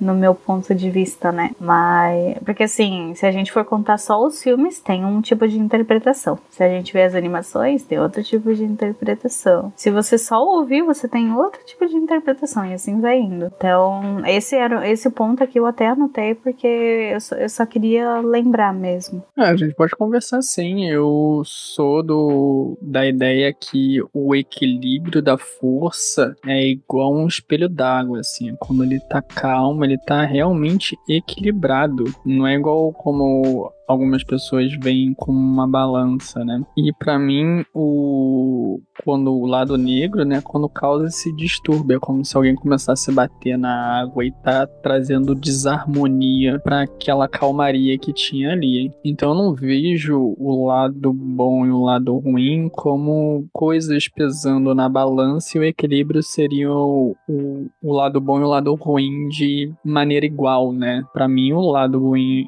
bom é o absoluto, é a tranquilidade, é a calmaria do espelho d'água, e o lado ruim é o distúrbio disso. É como se o lado luminoso ele realmente fosse um local imundado por luz, e a sombra que ofusca essa luz seria o lado sombrio. Então não tem um equilíbrio de ter os dois, é um ou outro, e o equilíbrio é quando está no lado bom. E quando aparece o lado ruim é onde está tendo desequilíbrio aí. Mas tem várias interpretações, né? Cada pessoa vai seguindo por, por uma onda onda. E eu não gosto muito desse de botar o, na balança os dois e o equilíbrio ser o, os dois com o mesmo peso, que aí vai levando pra uma coisa de, de caminho de Jedi cinza, que aí eu já não, não gosto tanto assim. Acho que vai muito em desencontro da, da forma como eu vejo o equilíbrio da força. Né? O que, que vocês acham? É, porque aqui não tem lado cinza. É um lá. Aqui é, aqui é preto no branco. Não dá pra ser meio fascista, né, cara? Não eu dá, acho que é meio assim. Não, não dá pro teu, teu sabre ser meio vermelho, meio verde dá pra ter um sabre bicolor. Até, até a gente, acho que a gente conversou isso até quando até você discordou, por exemplo, o Senhor dos Anéis, né? Ah, o Senhor dos Anéis tem seus tons de cinza, né? Aqui eu acho que não, não tem não. Tem um, tem um lado, tem o lado, o lado da força, o lado do bem e o, e o lado negro, e o, o lado sombrio e o lado do mal. Assim. É, eu não vejo como balança. Realmente é como você falou, o lago aí, eu acho que Trevas é bem isso aí. Eu vou, eu vou concordar. Eu vou, eu vou concordar dessa vez. Bom, assim como tantas outras vezes, né? Mas realmente não dá para ser meio a meio, porque querendo ou não vai pender para um lado, né? Então Nesse caso, seria o lado bom, o lado positivo, o lado que você não está em conflito, né? É, a palavra conflito é falada algumas vezes aí no terceiro episódio. É, não tem como, como seguir os, os dois lados ao mesmo tempo, né? Não tem como achar um, um meio termo. Não dá para ser fascista e antifascista ao mesmo tempo. Você é uma coisa ou a outra. Não você em si, mas o caminho que você escolhe perseguir, né? Porque pessoas são imperfeitas, pessoas não são complexas e, tipo, ela podem ter momentos que caem pra luz, tem momentos que caem para as trevas. Mas eu não consigo ver como a pessoa caminhar nos, nos dois caminhos ao mesmo tempo, assim, um caminho intermediário. Eu acho que é um ou outro e seu caminho vai sendo tortuoso de acordo com a sua retidão moral. Dá, dá muita discussão, né, assim, filosófica sobre Star Wars, principalmente voltada à força. acho que dá um episódio só da gente comentar isso. Acho que vale, hein, se vocês animarem depois,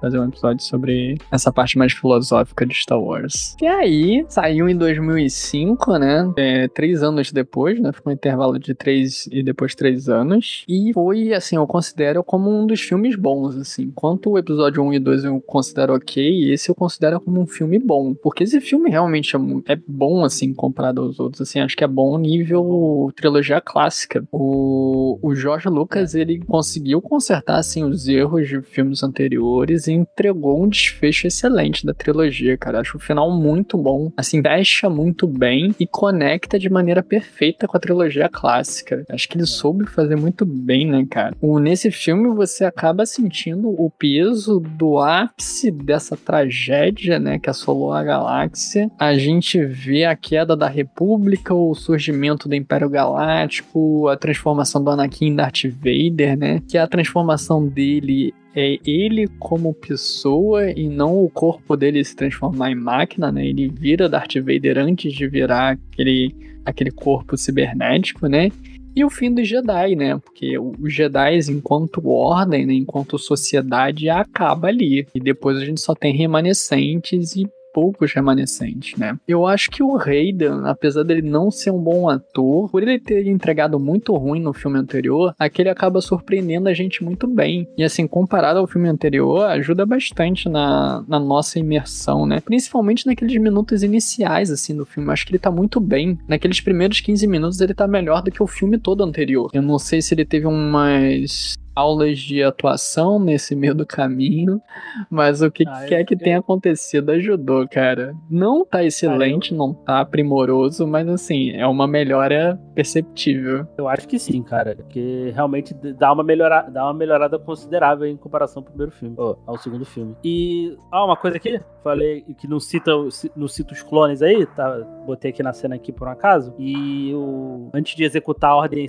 o Palpatine executa a ordem 66 começando pelo Code. É verdade. Tem, tem, tem os personagens aí, tem, pelo menos apareceu um clone com personalidade nos filmes. Eu achava que não tinha. É verdade. É, eles pegaram o, o, o Code, né, e levaram pra, pra série animada, e depois criou o Rex e os outros, né. Agora, sobre esse filme, cara, eu, ele tem quatro vilões, né, ao longo do filme, eu acho que isso é um pouco demais. Eu acho que eles poderiam ter concentrado em... Eles, digo, não, o Jorge Lucas podia ter concentrado em menos, porque a gente tem o Conde do Khan, que era o vilão do filme anterior. A gente tem o General Grievous, que ali é mais pro meio, pro final, né?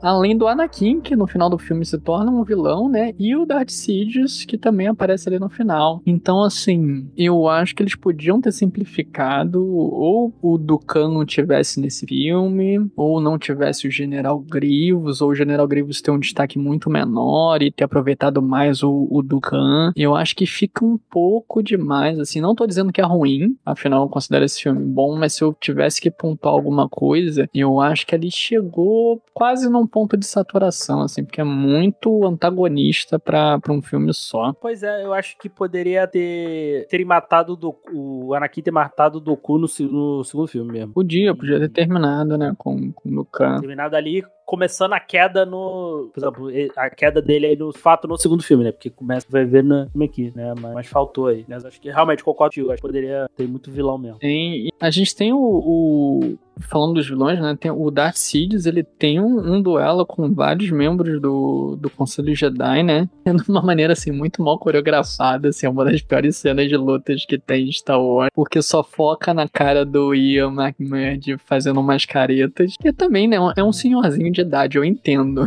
Não ia ah, dar pra ele ficar fazendo altas co coreografias ali. Mas o Dukan entrega muito bem no filme anterior, então, assim... Ah, é porque o, o, Christopher Lee, o Christopher Lee era do metal, né? Era... É, verdade. O cara era rock and roll demais, mano. Mas, mas eu tenho uma cena assim que ele. Eu sei que não é ele, mas ele mexendo assim o sabre, assim, dando umas giradas no sabre assim.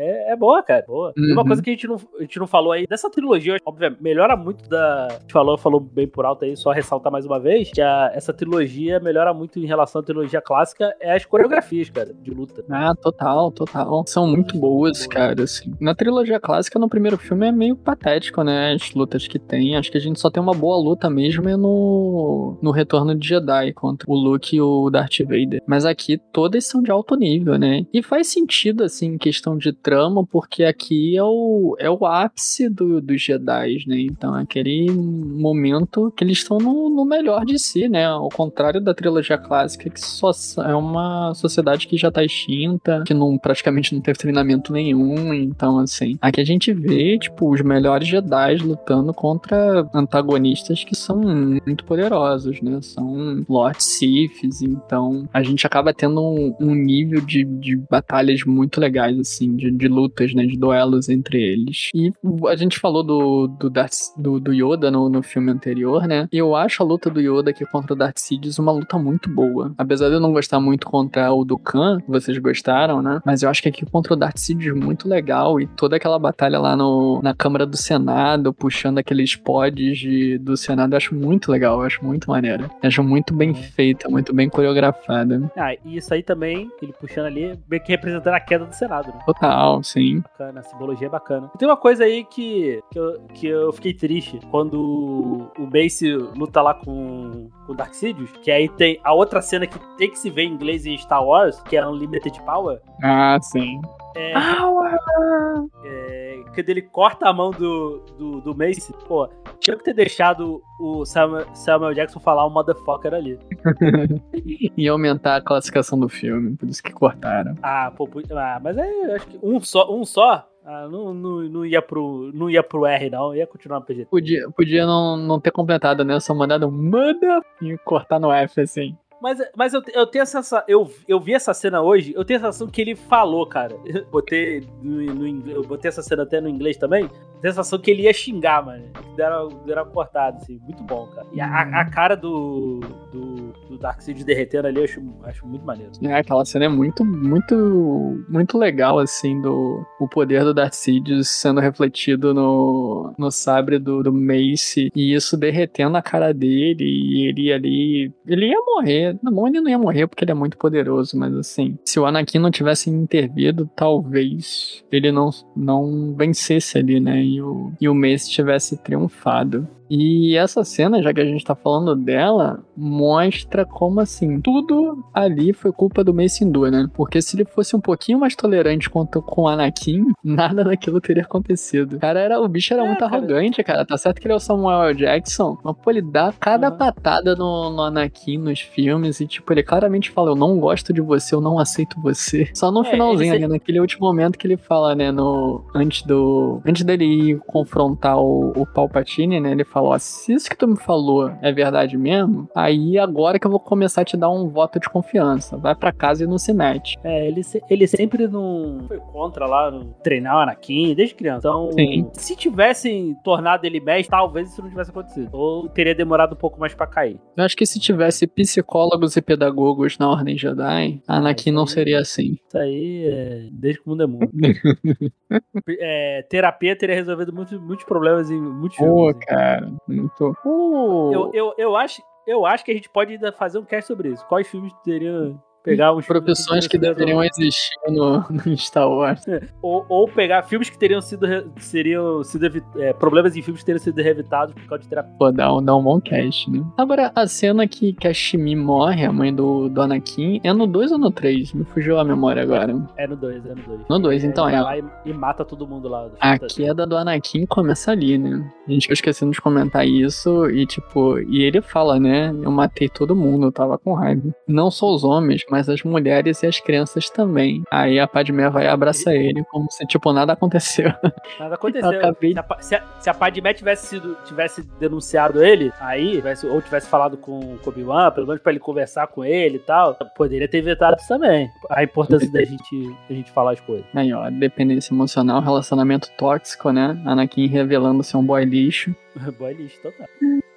Mas aí voltando pro, pro pra Vingança do Sith, né, cara? Eu acho o filme muito bem construído, assim, é um filme bom, acho que os efeitos aqui estão bons, as atuações estão bem melhores do que a do filme anterior. A questão das guerras clônicas, que aqui já tá se encaminhando pro, pro final dela, pra conclusão, né? Eu acho muito bem desenvolvido, né? Porque a guerra mesmo começa no final, na cena final do, do episódio 2, né? Então a gente não vê a guerra no episódio 2, a gente tá vendo a guerra aqui. E logo no início, né, tipo, é aquele cerco em Coruscant, ou seja, capital do, da República e mostrando assim as consequências da guerra, assim, as batalhas acontecendo no quintal de casa, né? Então é muito legal, assim. Eu, eu acho que todas as cenas são muito maneiras de, de batalha, principalmente as batalhas de nave, né? Que é uma coisa que o Jorge Lucas adora desde do, dos filmes clássicos, ele gostava bastante de fazer.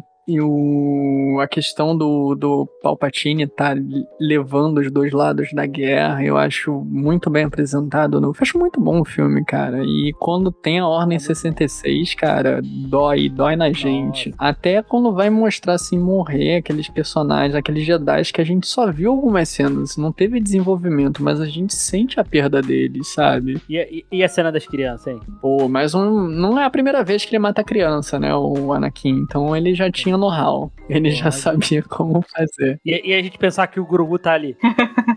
Ai, meu Deus. Sem, sem dar spoiler de Mandalorian, mas tem cena, só vou dizer isso para quem ainda não assistiu. Tem cena de flashback do Grogu durante esse ataque. E é muito bom. Precisa acabar logo a temporada 3 pra gente poder comentar disso gravar o cast sobre a terceira temporada de Mandalorian. Ai, cara, muito bom, muito bom. Isso, isso é uma parada. Tem um garoto, parece ali, né? Quando. Um loirinho, que parece muito o ator que fez o, o Anakin, cara. Parece. Eu fiquei, cara, que Só mais criança, né? Que mais novo, velho. Falei, cara, que horror, cara. Mas é. Mestre mas é Skywalker, é o que está acontecendo? E aí ele só liga o sabre. A criança treme toda. Ela tirou um print ali com cor. Ai, pecado. Pesado. Covardia. Essa parte do tempo é, é covardia. E quase que o Bail Organa também vai pro saco. Porque quando ele eles, eu não sei aonde que ele ia, mas eu não sei se era no templo ou não, mas é, teve Stormtrooper que levantou a arma para ele, né? Que falou que teve uma rebelião e que tava tudo sob controle. Então, é só uma observação mesmo do, do filme. Porque nesse terceiro filme ele também é um personagem bem presente. Não é isso mesmo, ele tá indo pro templo Jedi, né? Que dá pra ver que tá sendo bombardeado e tal. Ele vai lá e ele é salvo por um menino padawan, né? E ele consegue escapar. Mas assim, é, é complicado aquela cena ali tudo, cara. Porque por mais que foque lá nos padawans e o, Anakin não matar os padawans, né? Tipo, tinha um monte de Jedi, mestre Jedi, cavaleiro Jedi no, no templo e todo mundo foi de arrasta para cima. Acabou com todo mundo ali, cara. E é triste. Assim, são cenas muito, muito tristes mesmo. Assim, o, o filme dá um peso que você fica muito triste vendo aquilo. Até a cena lá do, do, do Yoda em Kashyyyk, né, o planeta natal dos Wookiees, que é onde está tendo uma das batalhas mais pesadas, assim, da guerra. Você, ele salvar ele por pouco foi, foi porque ele era o Yoda, né? Porque os clones foram treinados para para acabar com qualquer tipo de, de pessoa. E os Jedi nunca pensaram que um dia pudessem ter sido traídos, né? Então, a, aliou a alta habilidade dos clones com o despreparo dos Jedi e acabou morrendo muita gente. Só ressaltar mais uma vez aí que vendo, vendo, essa, vendo esse filme de novo, depois de eu ter visto Clone Wars, o peso disso tudo aí é, é duas vezes maior, cara. Total. Nossa, é muito, cara. Principalmente porque depois de ver Clone Wars inteiro, né? Porque a última temporada, que foi feito muito tempo depois, ela conecta com a Ordem 66, né? E o episódio final, nossa, é lindíssimo e pesadíssimo. E é. Nossa, pega muito. O, a série dá um peso tremendo pra, pra Guerra Clônica, assim, pros filmes da trilogia prequela. Nossa, melhora muito, melhora muito, assim como os filmes souberam pavimentar boas coisas da história, por mais que tenha essas críticas que a gente tem de efeito, de atuação, não sei o que, né? A história em si tá muito bem estruturada. E aí a série teve tempo e, e talento para poder desenvolver essas coisas. E aí quando você pega os filmes para reassistir, você vê com outro olhar, assim. Você tem um peso muito maior. Principalmente aquelas cenas que eu comentei, né? Que é do, dos Jedi, os, os mestres Jedi do conselho né, sendo mortos, que naquele momento de filme você não conhece muito deles, você só viu em algumas cenas assim muito passant. Na série que teve desenvolvimento deles, nossa, dói, dói muito, cara. O Poklum morrendo, cara. O Poklum foi um personagem que é muito bem desenvolvido na, nas animações. É muito triste, dói bastante. Você sente a perda de cada um ali. São personagens a gente acaba se, pegando, se apegando nas animações, né? E não sei se isso é spoiler ou não, mas já que nós três assistimos, qualquer coisa dá pra cortar depois. Mas o início de The Bad Batch, lá na primeira temporada, também tem a ver com a Ordem 66. Então, se já não é o suficiente, gente, ter filme, a gente ter The Clone Wars é, mostrando é, essa parte da, da guerra, The Bad Batch também já, já entra com os dois pés na porta com essa com esse tema. Sim, acho que nem é spoiler aí, porque, tipo, é o, o enredo do primeiro episódio da série. Então isso tá até na sinopse do, da, da série, né? Então, assim, a, enquanto o Clone Wars termina com acontecendo a Ordem 66, The Bad Batch começa acontecendo a Ordem 66, né? E a gente tá vendo pela perspectiva de outros personagens, então é muito interessante a gente ver o desenvolvimento disso. Falar da, da batalha dos dois, pô, é a melhor luta, acho que, da, da série. Eu acho que ela foi a melhor. Consegue superar a Dual Fates lá. E ela é bem mais longa, ela vai intercalando com, com outras cenas do filme, né? Os dois estão muito bem, cara. A, a cena é muito bem coreografada. Eu acho muito legal que, assim, é um, um ambiente que eles estão que é muito adverso. Então, isso interfere bastante no duelo dos dois, né? Então, tem momentos que os dois ficam acuados e, e ao mesmo tempo, eles têm que sair dali, mas, tipo, eles não têm como contar com o apoio do outro. Então fica, fica muito. Fica muito complexo, assim, fica muito bem feito, sabe? E tem o, o terreno alto, né? Que é quando o Anakin acha que o poder dele é maior do que qualquer coisa e o Obi-Wan vai bota ele no chão, literalmente, cortando as pernas e um braço. Fala, ele fala física, física, mané. É, o Obi-Wan fala, pô, leu Arte da Guerra não, cara? Quem tem um terreno alto é quem ganha. Embora... Vantagem de terreno. Vantagem de terreno. Embora o... Aí, né? Embora o Obi-Wan em Ameaça Fantasma contra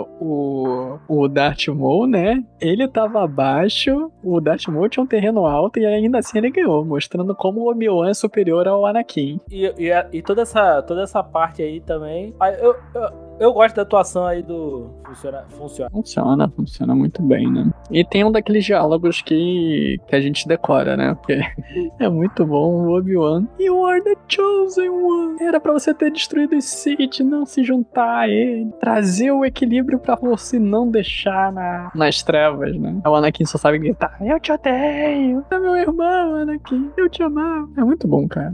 Por mais que tenha virado meme essa coisa do ah, é do terreno mais alto. Cara, eu sofro nessa cena. Eu sofro muito muito, assim. É... Tu rebaixar o, o lado da luz pra treva, assim, é. Nossa, é.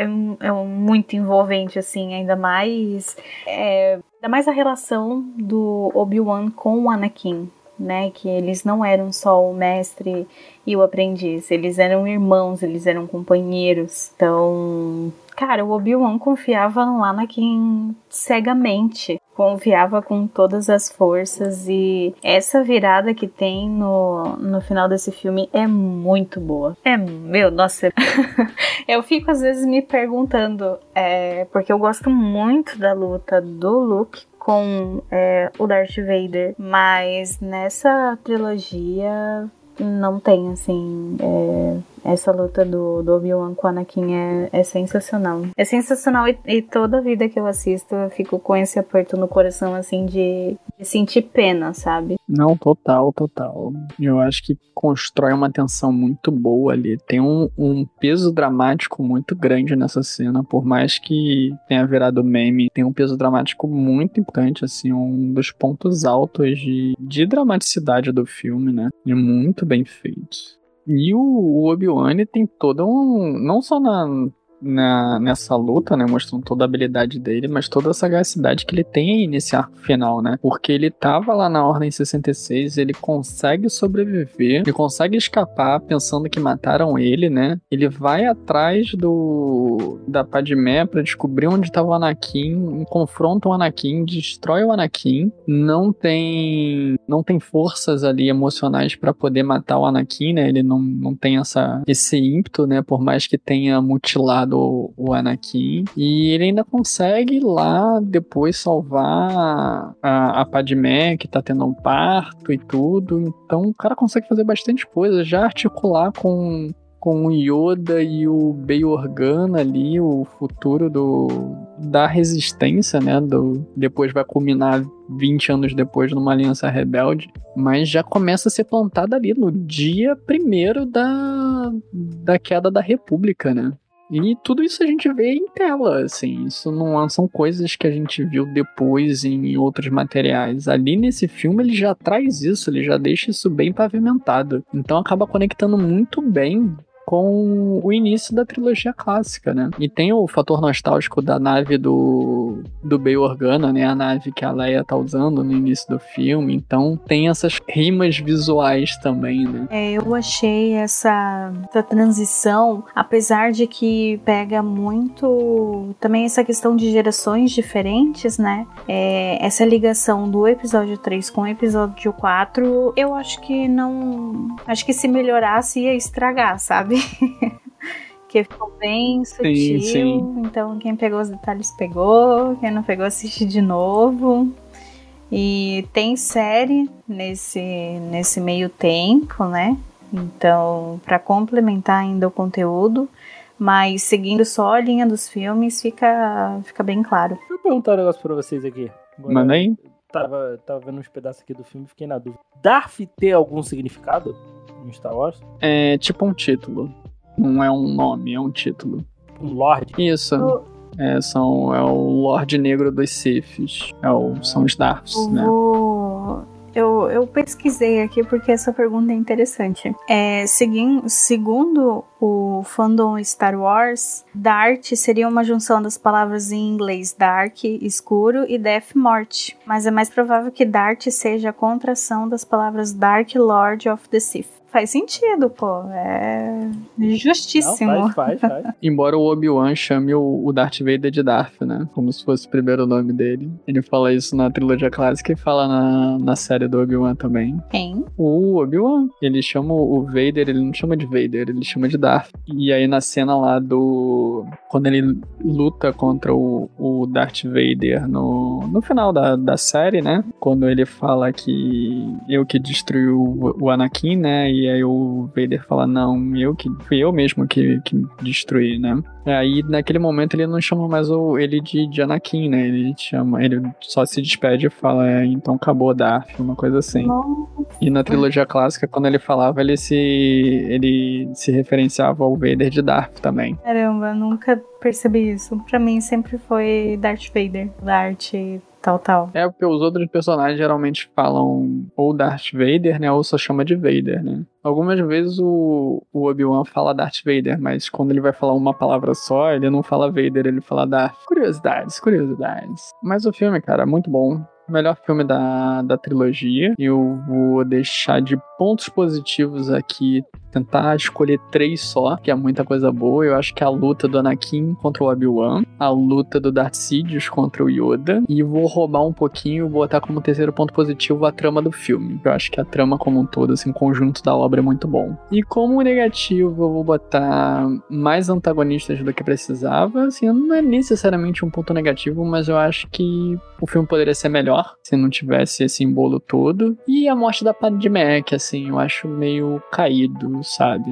Eu entendo e tudo, não acho necessariamente ruim, mas eu acho que poderia ter sido melhor. Ela simplesmente perdeu a vontade de viver. E não existe medicina em Star Wars que consiga mantê-la viva. É, é meio caído essa. Cara, e vocês? Pra mim, aí os pontos positivos. Cara, a, a luta, a luta do. Todas as cenas, né? As cenas de luta, cenas de batalha são muito boas. Pô, as, o, os lá andando na Ordem 66 eu acho bem maneiro. As atuações dão uma melhorada, né? Principalmente do, do Hayden, né? Não é nada de ó, que magnífico, mas em comparação ao 2, você percebe, a melhora é nítida. E é, realmente, assim, pra mim, assim, o mais caído aí realmente é, a, é o lance da morte da Padmé e o, e o lance que a gente falou dos vilões, né?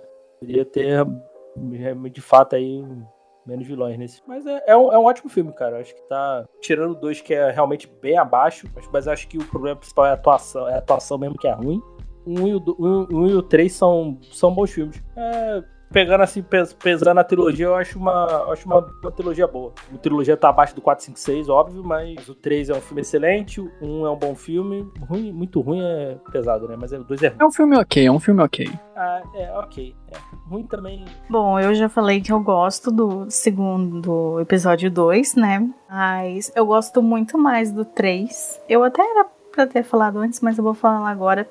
Que eu acho que eu não senti que foi um problema ter tantos antagonistas nesse caso, porque é, para quem não assistiu, é, eu só tô falando de uma maneira para quem assistiu primeiro, quem foi quem começou a assistir Star Wars pelo episódio 1, né? É, que não sabia de nada sobre a história. É, ninguém imaginava que o Anakin ia virar o Darth Vader. Já começa desse ponto, né? É, eu, como peguei bem o início, tinha algumas coisas assim que eu ainda tava tentando conectar. Então, é, essa cena final da transformação dele para Darth Vader me deixou é, muito satisfeita, mas me deixou ao mesmo tempo admirada, né? É, porque eu só tinha visto uma vez é, as trilogias principais, né? Então, meio que ficou aquela coisa assim, ah, o que, que vai realmente acontecer no final, né? Como que isso vai ser explicado. Então, meio que eu já tinha o spoiler do, né, do, do que ia ser nos anos seguintes aí, da época do Império, mas eu ainda tava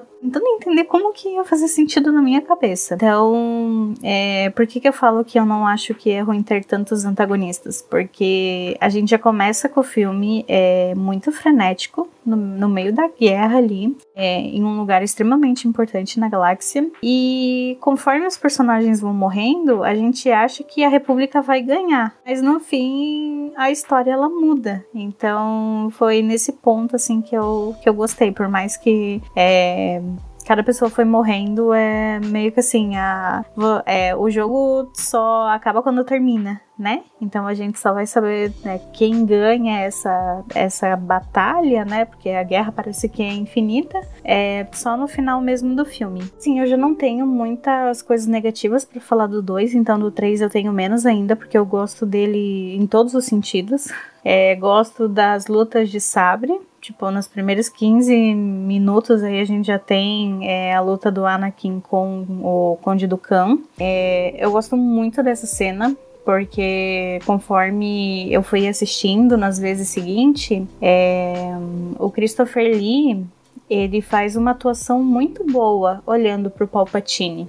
E aí que você começa a entender por que, que ele olha com, com aquela cara de desespero. Tipo, ah, o Palpatine fala, ah, mata o cara aí. E aí o, o, o personagem do Christopher Lee fica olhando assim, tipo, nossa, você teve coragem de falar isso, sendo que eu sou o seu aprendiz. Então, é, essa cena assim, nem, nem o Christopher Lee não precisou falar absolutamente nada. Eu acho que ele entregou toda a atuação possível, é, de, na, de maneira facial. Gosto muito da luta final do Obi-Wan com o Anakin. É, como eu falei, assim, é, fica pau a pau mesmo com a luta do Luke com o Darth Vader. É, mas sem, sem dúvida alguma, é, comparando com é, o, a trilogia 1, 2 e 3, é, a melhor luta é essa do final. E é isso, assim. E tem uma cena que é triste.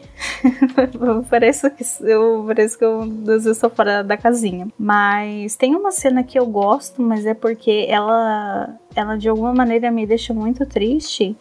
Que é quando o Obi-Wan descobre quem que foi lá no templo e matou o, as crianças.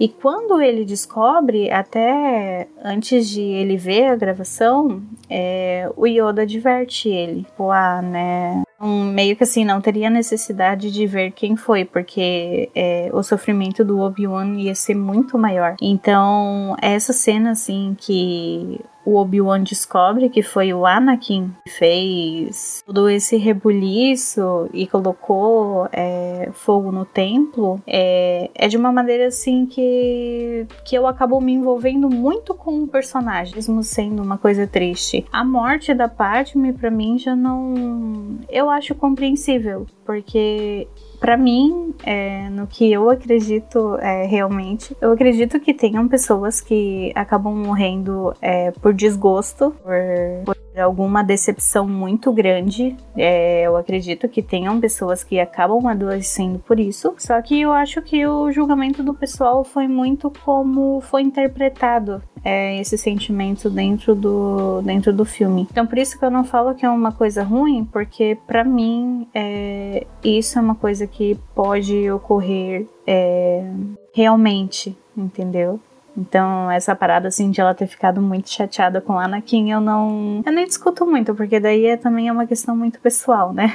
Muito bem, muito boas colocações. É, eu não desgosto totalmente da, da morte da Padmé, assim. Eu acho que não é um ponto ruim do filme. Só acho uma coisa abaixo que poderia ter sido trabalhada menos. E também acho que tem pessoas que acho que a morte por, por um desgosto, né, um sentimento de melancolia muito forte, pode levar a pessoa a óbito mesmo. Eu só acho que no filme isso foi meio tipo assim, e a Padmé morreu. Foi muito repentino, sabe? Eu acho que se tivesse gastado ali mais uns minutos de, de cena, talvez ia ficar um pouco melhor. Mas não é ruim não. Como eu disse, o filme é bom. Eu acho que eu só queria pontuar alguma coisa negativa como eu ponto outros, né? Afinal nenhum filme é perfeito. Mas é isso, o, você falando aí da, da cena inicial do, do filme, quando eles matam. O Anakin mata o, o Dukan, né? Eu lembro que logo na sequência vem. Eu lembrei na hora, né? Logo na sequência vem uma das cenas, assim, muito, muito interessantes, que é eles tentando escapar da nave que tá caindo, né? E eu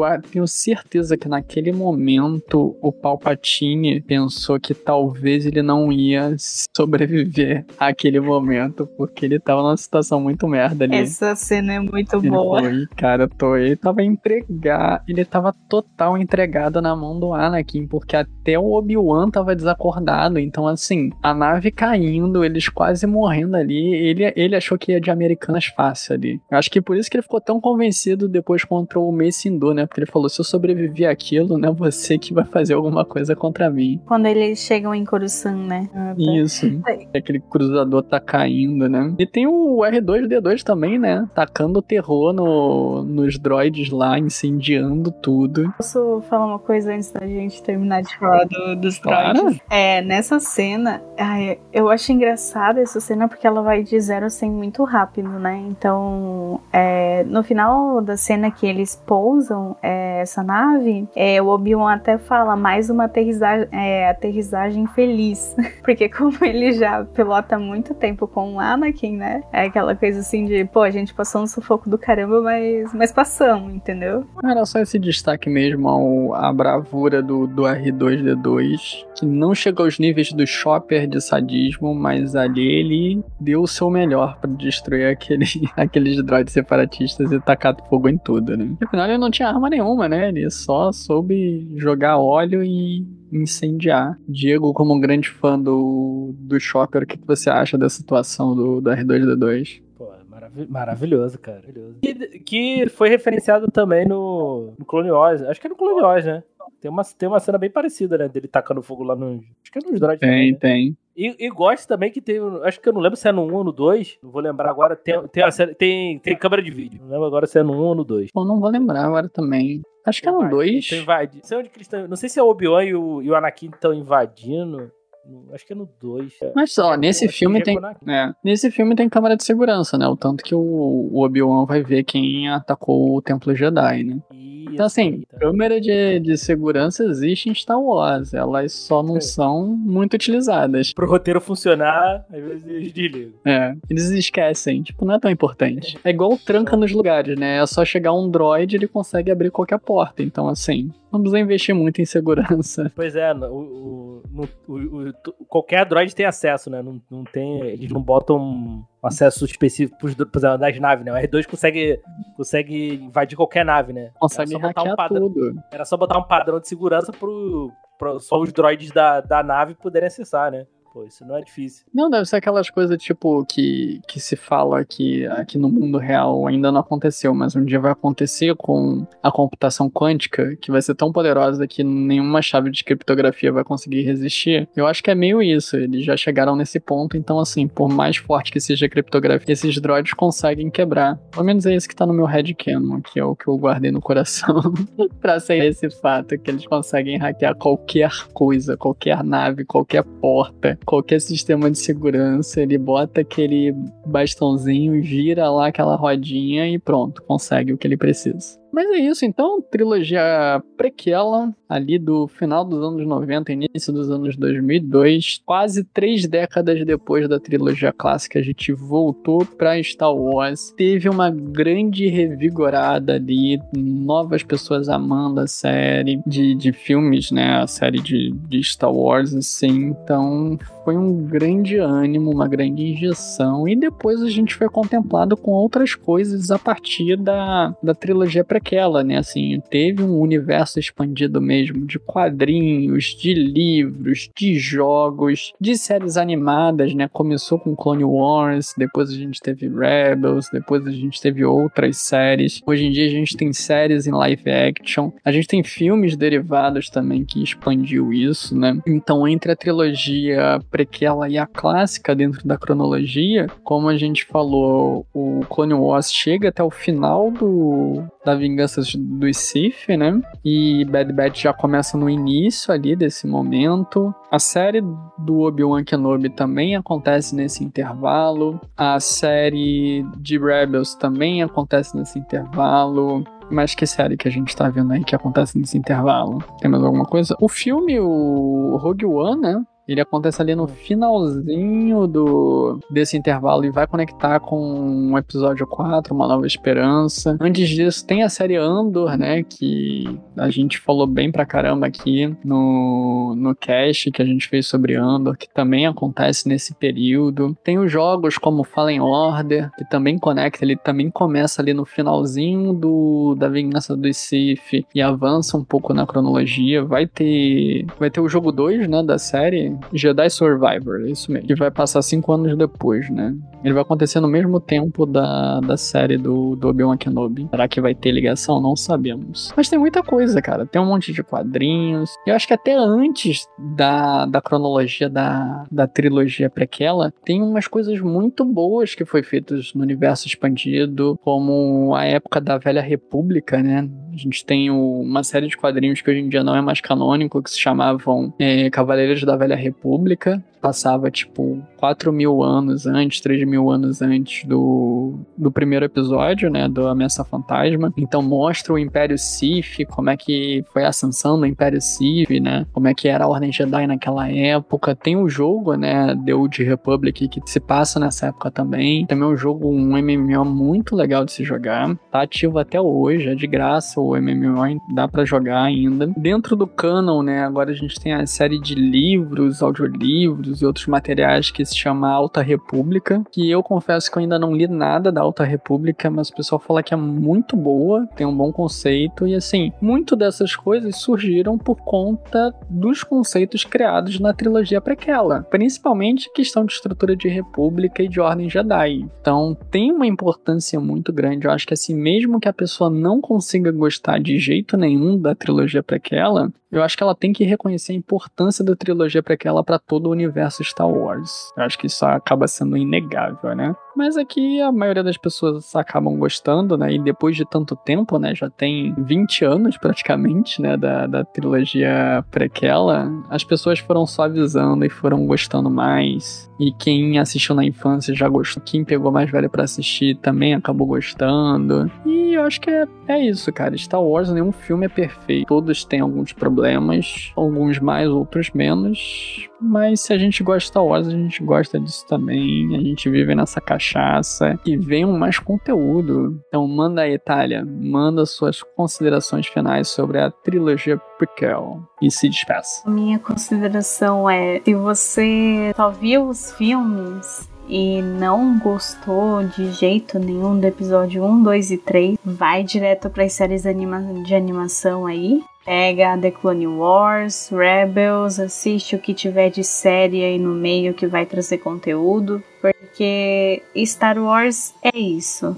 é um universo em constante expansão e só agora que a gente teve esse aumento de conteúdo, né? Porque antes era muito focado é, nos filmes, então agora já tem animação, tem série, tem tem algumas coisas feitas por fãs também, mas leve em consideração o conteúdo é, que tá saindo da Disney aí. Se tiver curiosidade, leia os livros porque tem muita coisa em livro que vai fazer sentido, por mais que não esteja mais no cânone, né? Que, que tem essa coisa aí do que é cânone ou não. E eu falo, repito quantas vezes for necessário. Os episódios, o episódio 1, 2 e 3 para mim valeu muito mais a pena depois que eu assisti a animação. Então, o reconhecimento de personagens que eu tinha foi muito maior, é, histórias que eu já conhecia eu me envolvi muito mais. Então, dá vontade, sem sempre de assistir de novo. Aqui são sete temporadas, né? São temporadas cheias,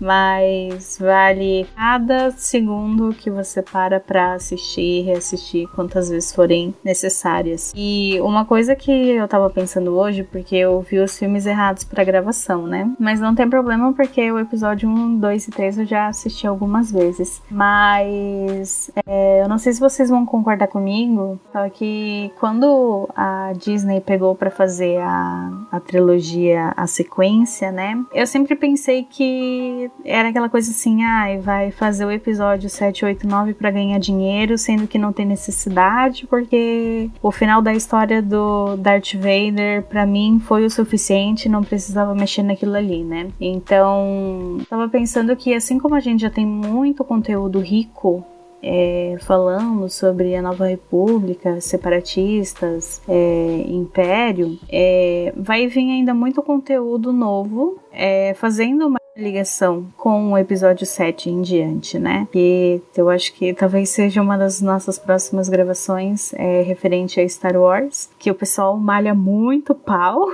mas é, o bom vai ser quem vai ficar vivo para ver tudo isso, a maior quantidade de conteúdo que vai sair daqui para frente. Então, essa é é minha consideração. Bom, eu vou fazer o meu merchan aqui, porque é, eu sou integrante aqui do Elementar, mas eu também sou integrante junto lá com o Diego lá no Popcast. Quem quiser seguir a gente é no Twitter, arroba Popcast2018, no Facebook Popcast, o Instagram PopcastPB. E a gente tá no Spotify, Deezer e em todos os agregadores de podcast. E eu só tenho a agradecer o convite que foi feito para mim mais uma vez, que Star Wars é um dos conteúdos que eu mais gosto de falar. E a gente se vê então no próximo episódio. Muito bem, é sempre um prazer ter você aqui, Tária. Sempre muito bom gravar contigo. Dieguinho, faça suas considerações finais, se despeça e faz o jabás da casa aí. É isso, gente. Espero que vocês tenham curtido aí. Cara, é, como, a, como a Thalia, eu tenho praticamente a mesma sensação da Thalia, assim. Quando eu revendo hoje, assim, tendo um background das séries animadas, né? Principalmente Clone Wars, a série, o, esses filmes, somente o 1 e o 3 melhoraram muito, a gente falou aí, né? Vendo, vendo ali a. Principalmente do 3, o peso que você viu de Clone Wars, assim, fica muito mais legal. É, cara, go gostei muito do 1, né? Falou aí, né? Coisa assim que eu, que eu nunca eu não tinha percebido tal. Ainda é um filme que sustenta. O 2 o dois é um pouco problemático, a gente já falou aí. E o 3 é muito bom. Então, é, é, é uma boa trilogia, então gostei de rever. Então, quem quiser ouvir a gente aí, procura o podcast Elementar, podcast semanal aí. Estamos em todas as redes no arroba. Estamos em todos os agregadores. Segue a gente aí no Twitter e no Instagram, Facebook também, se você ainda usar. Procurar arroba Pode Elementar. Visita a gente lá no site do Bookstime Brasil. É isso aí. É isso aí, meu povo. Mais um episódio de Star Wars. A gente já gravou sobre a trilogia clássica, sobre Clone Wars, sobre sobre Rebels, sobre a primeira temporada de Resistência, sobre Andor, sobre o Obi-Wan Kenobi, sobre Solo. O único episódio de Star Wars, inclusive, que eu não participei aqui do Elementar. Gravamos sobre o episódio 8, episódio 9, sobre jogos de Star Wars, indicações de livros de Star Wars, sobre música de Star Wars. A gente tem muito conteúdo de Star Wars aqui dentro e a gente vai fazer mais coisa, né? Além do das séries que estão para sair agora, né? A terceira temporada de, de Mandaloriano, a segunda de Bad Batch, que também teve episódio dessas séries anteriores, né? E a gente tá prometendo prometendo fazer um episódio sobre a trilogia sequel. Então, como a gente não tem episódio solo do, do Despertar da Força, né? A gente vai fazer um episódio para falar da trilogia como um todo, que nem a gente tá fazendo esse já agora. E vamos fazer um, um episódio também sobre Rogue One. E aí a gente fecha todos os filmes de Star Wars. Então, em breve, em algum momento no feed, a gente vai estar tá gravando e lançando isso daí. Então, procure a gente. A gente não fala só de Star Wars também, a gente fala de outras séries, filmes filmes, livros e outras coisas. Quem é de casa já conhece, toda semana praticamente a gente já tá saindo. A gente já passou da marca de 200 episódios e a gente continua resistindo, o que é incrível para um podcast independente, né? Faz no amor. Então é isso, povo. É um beijo, valeu e tchau, tchau!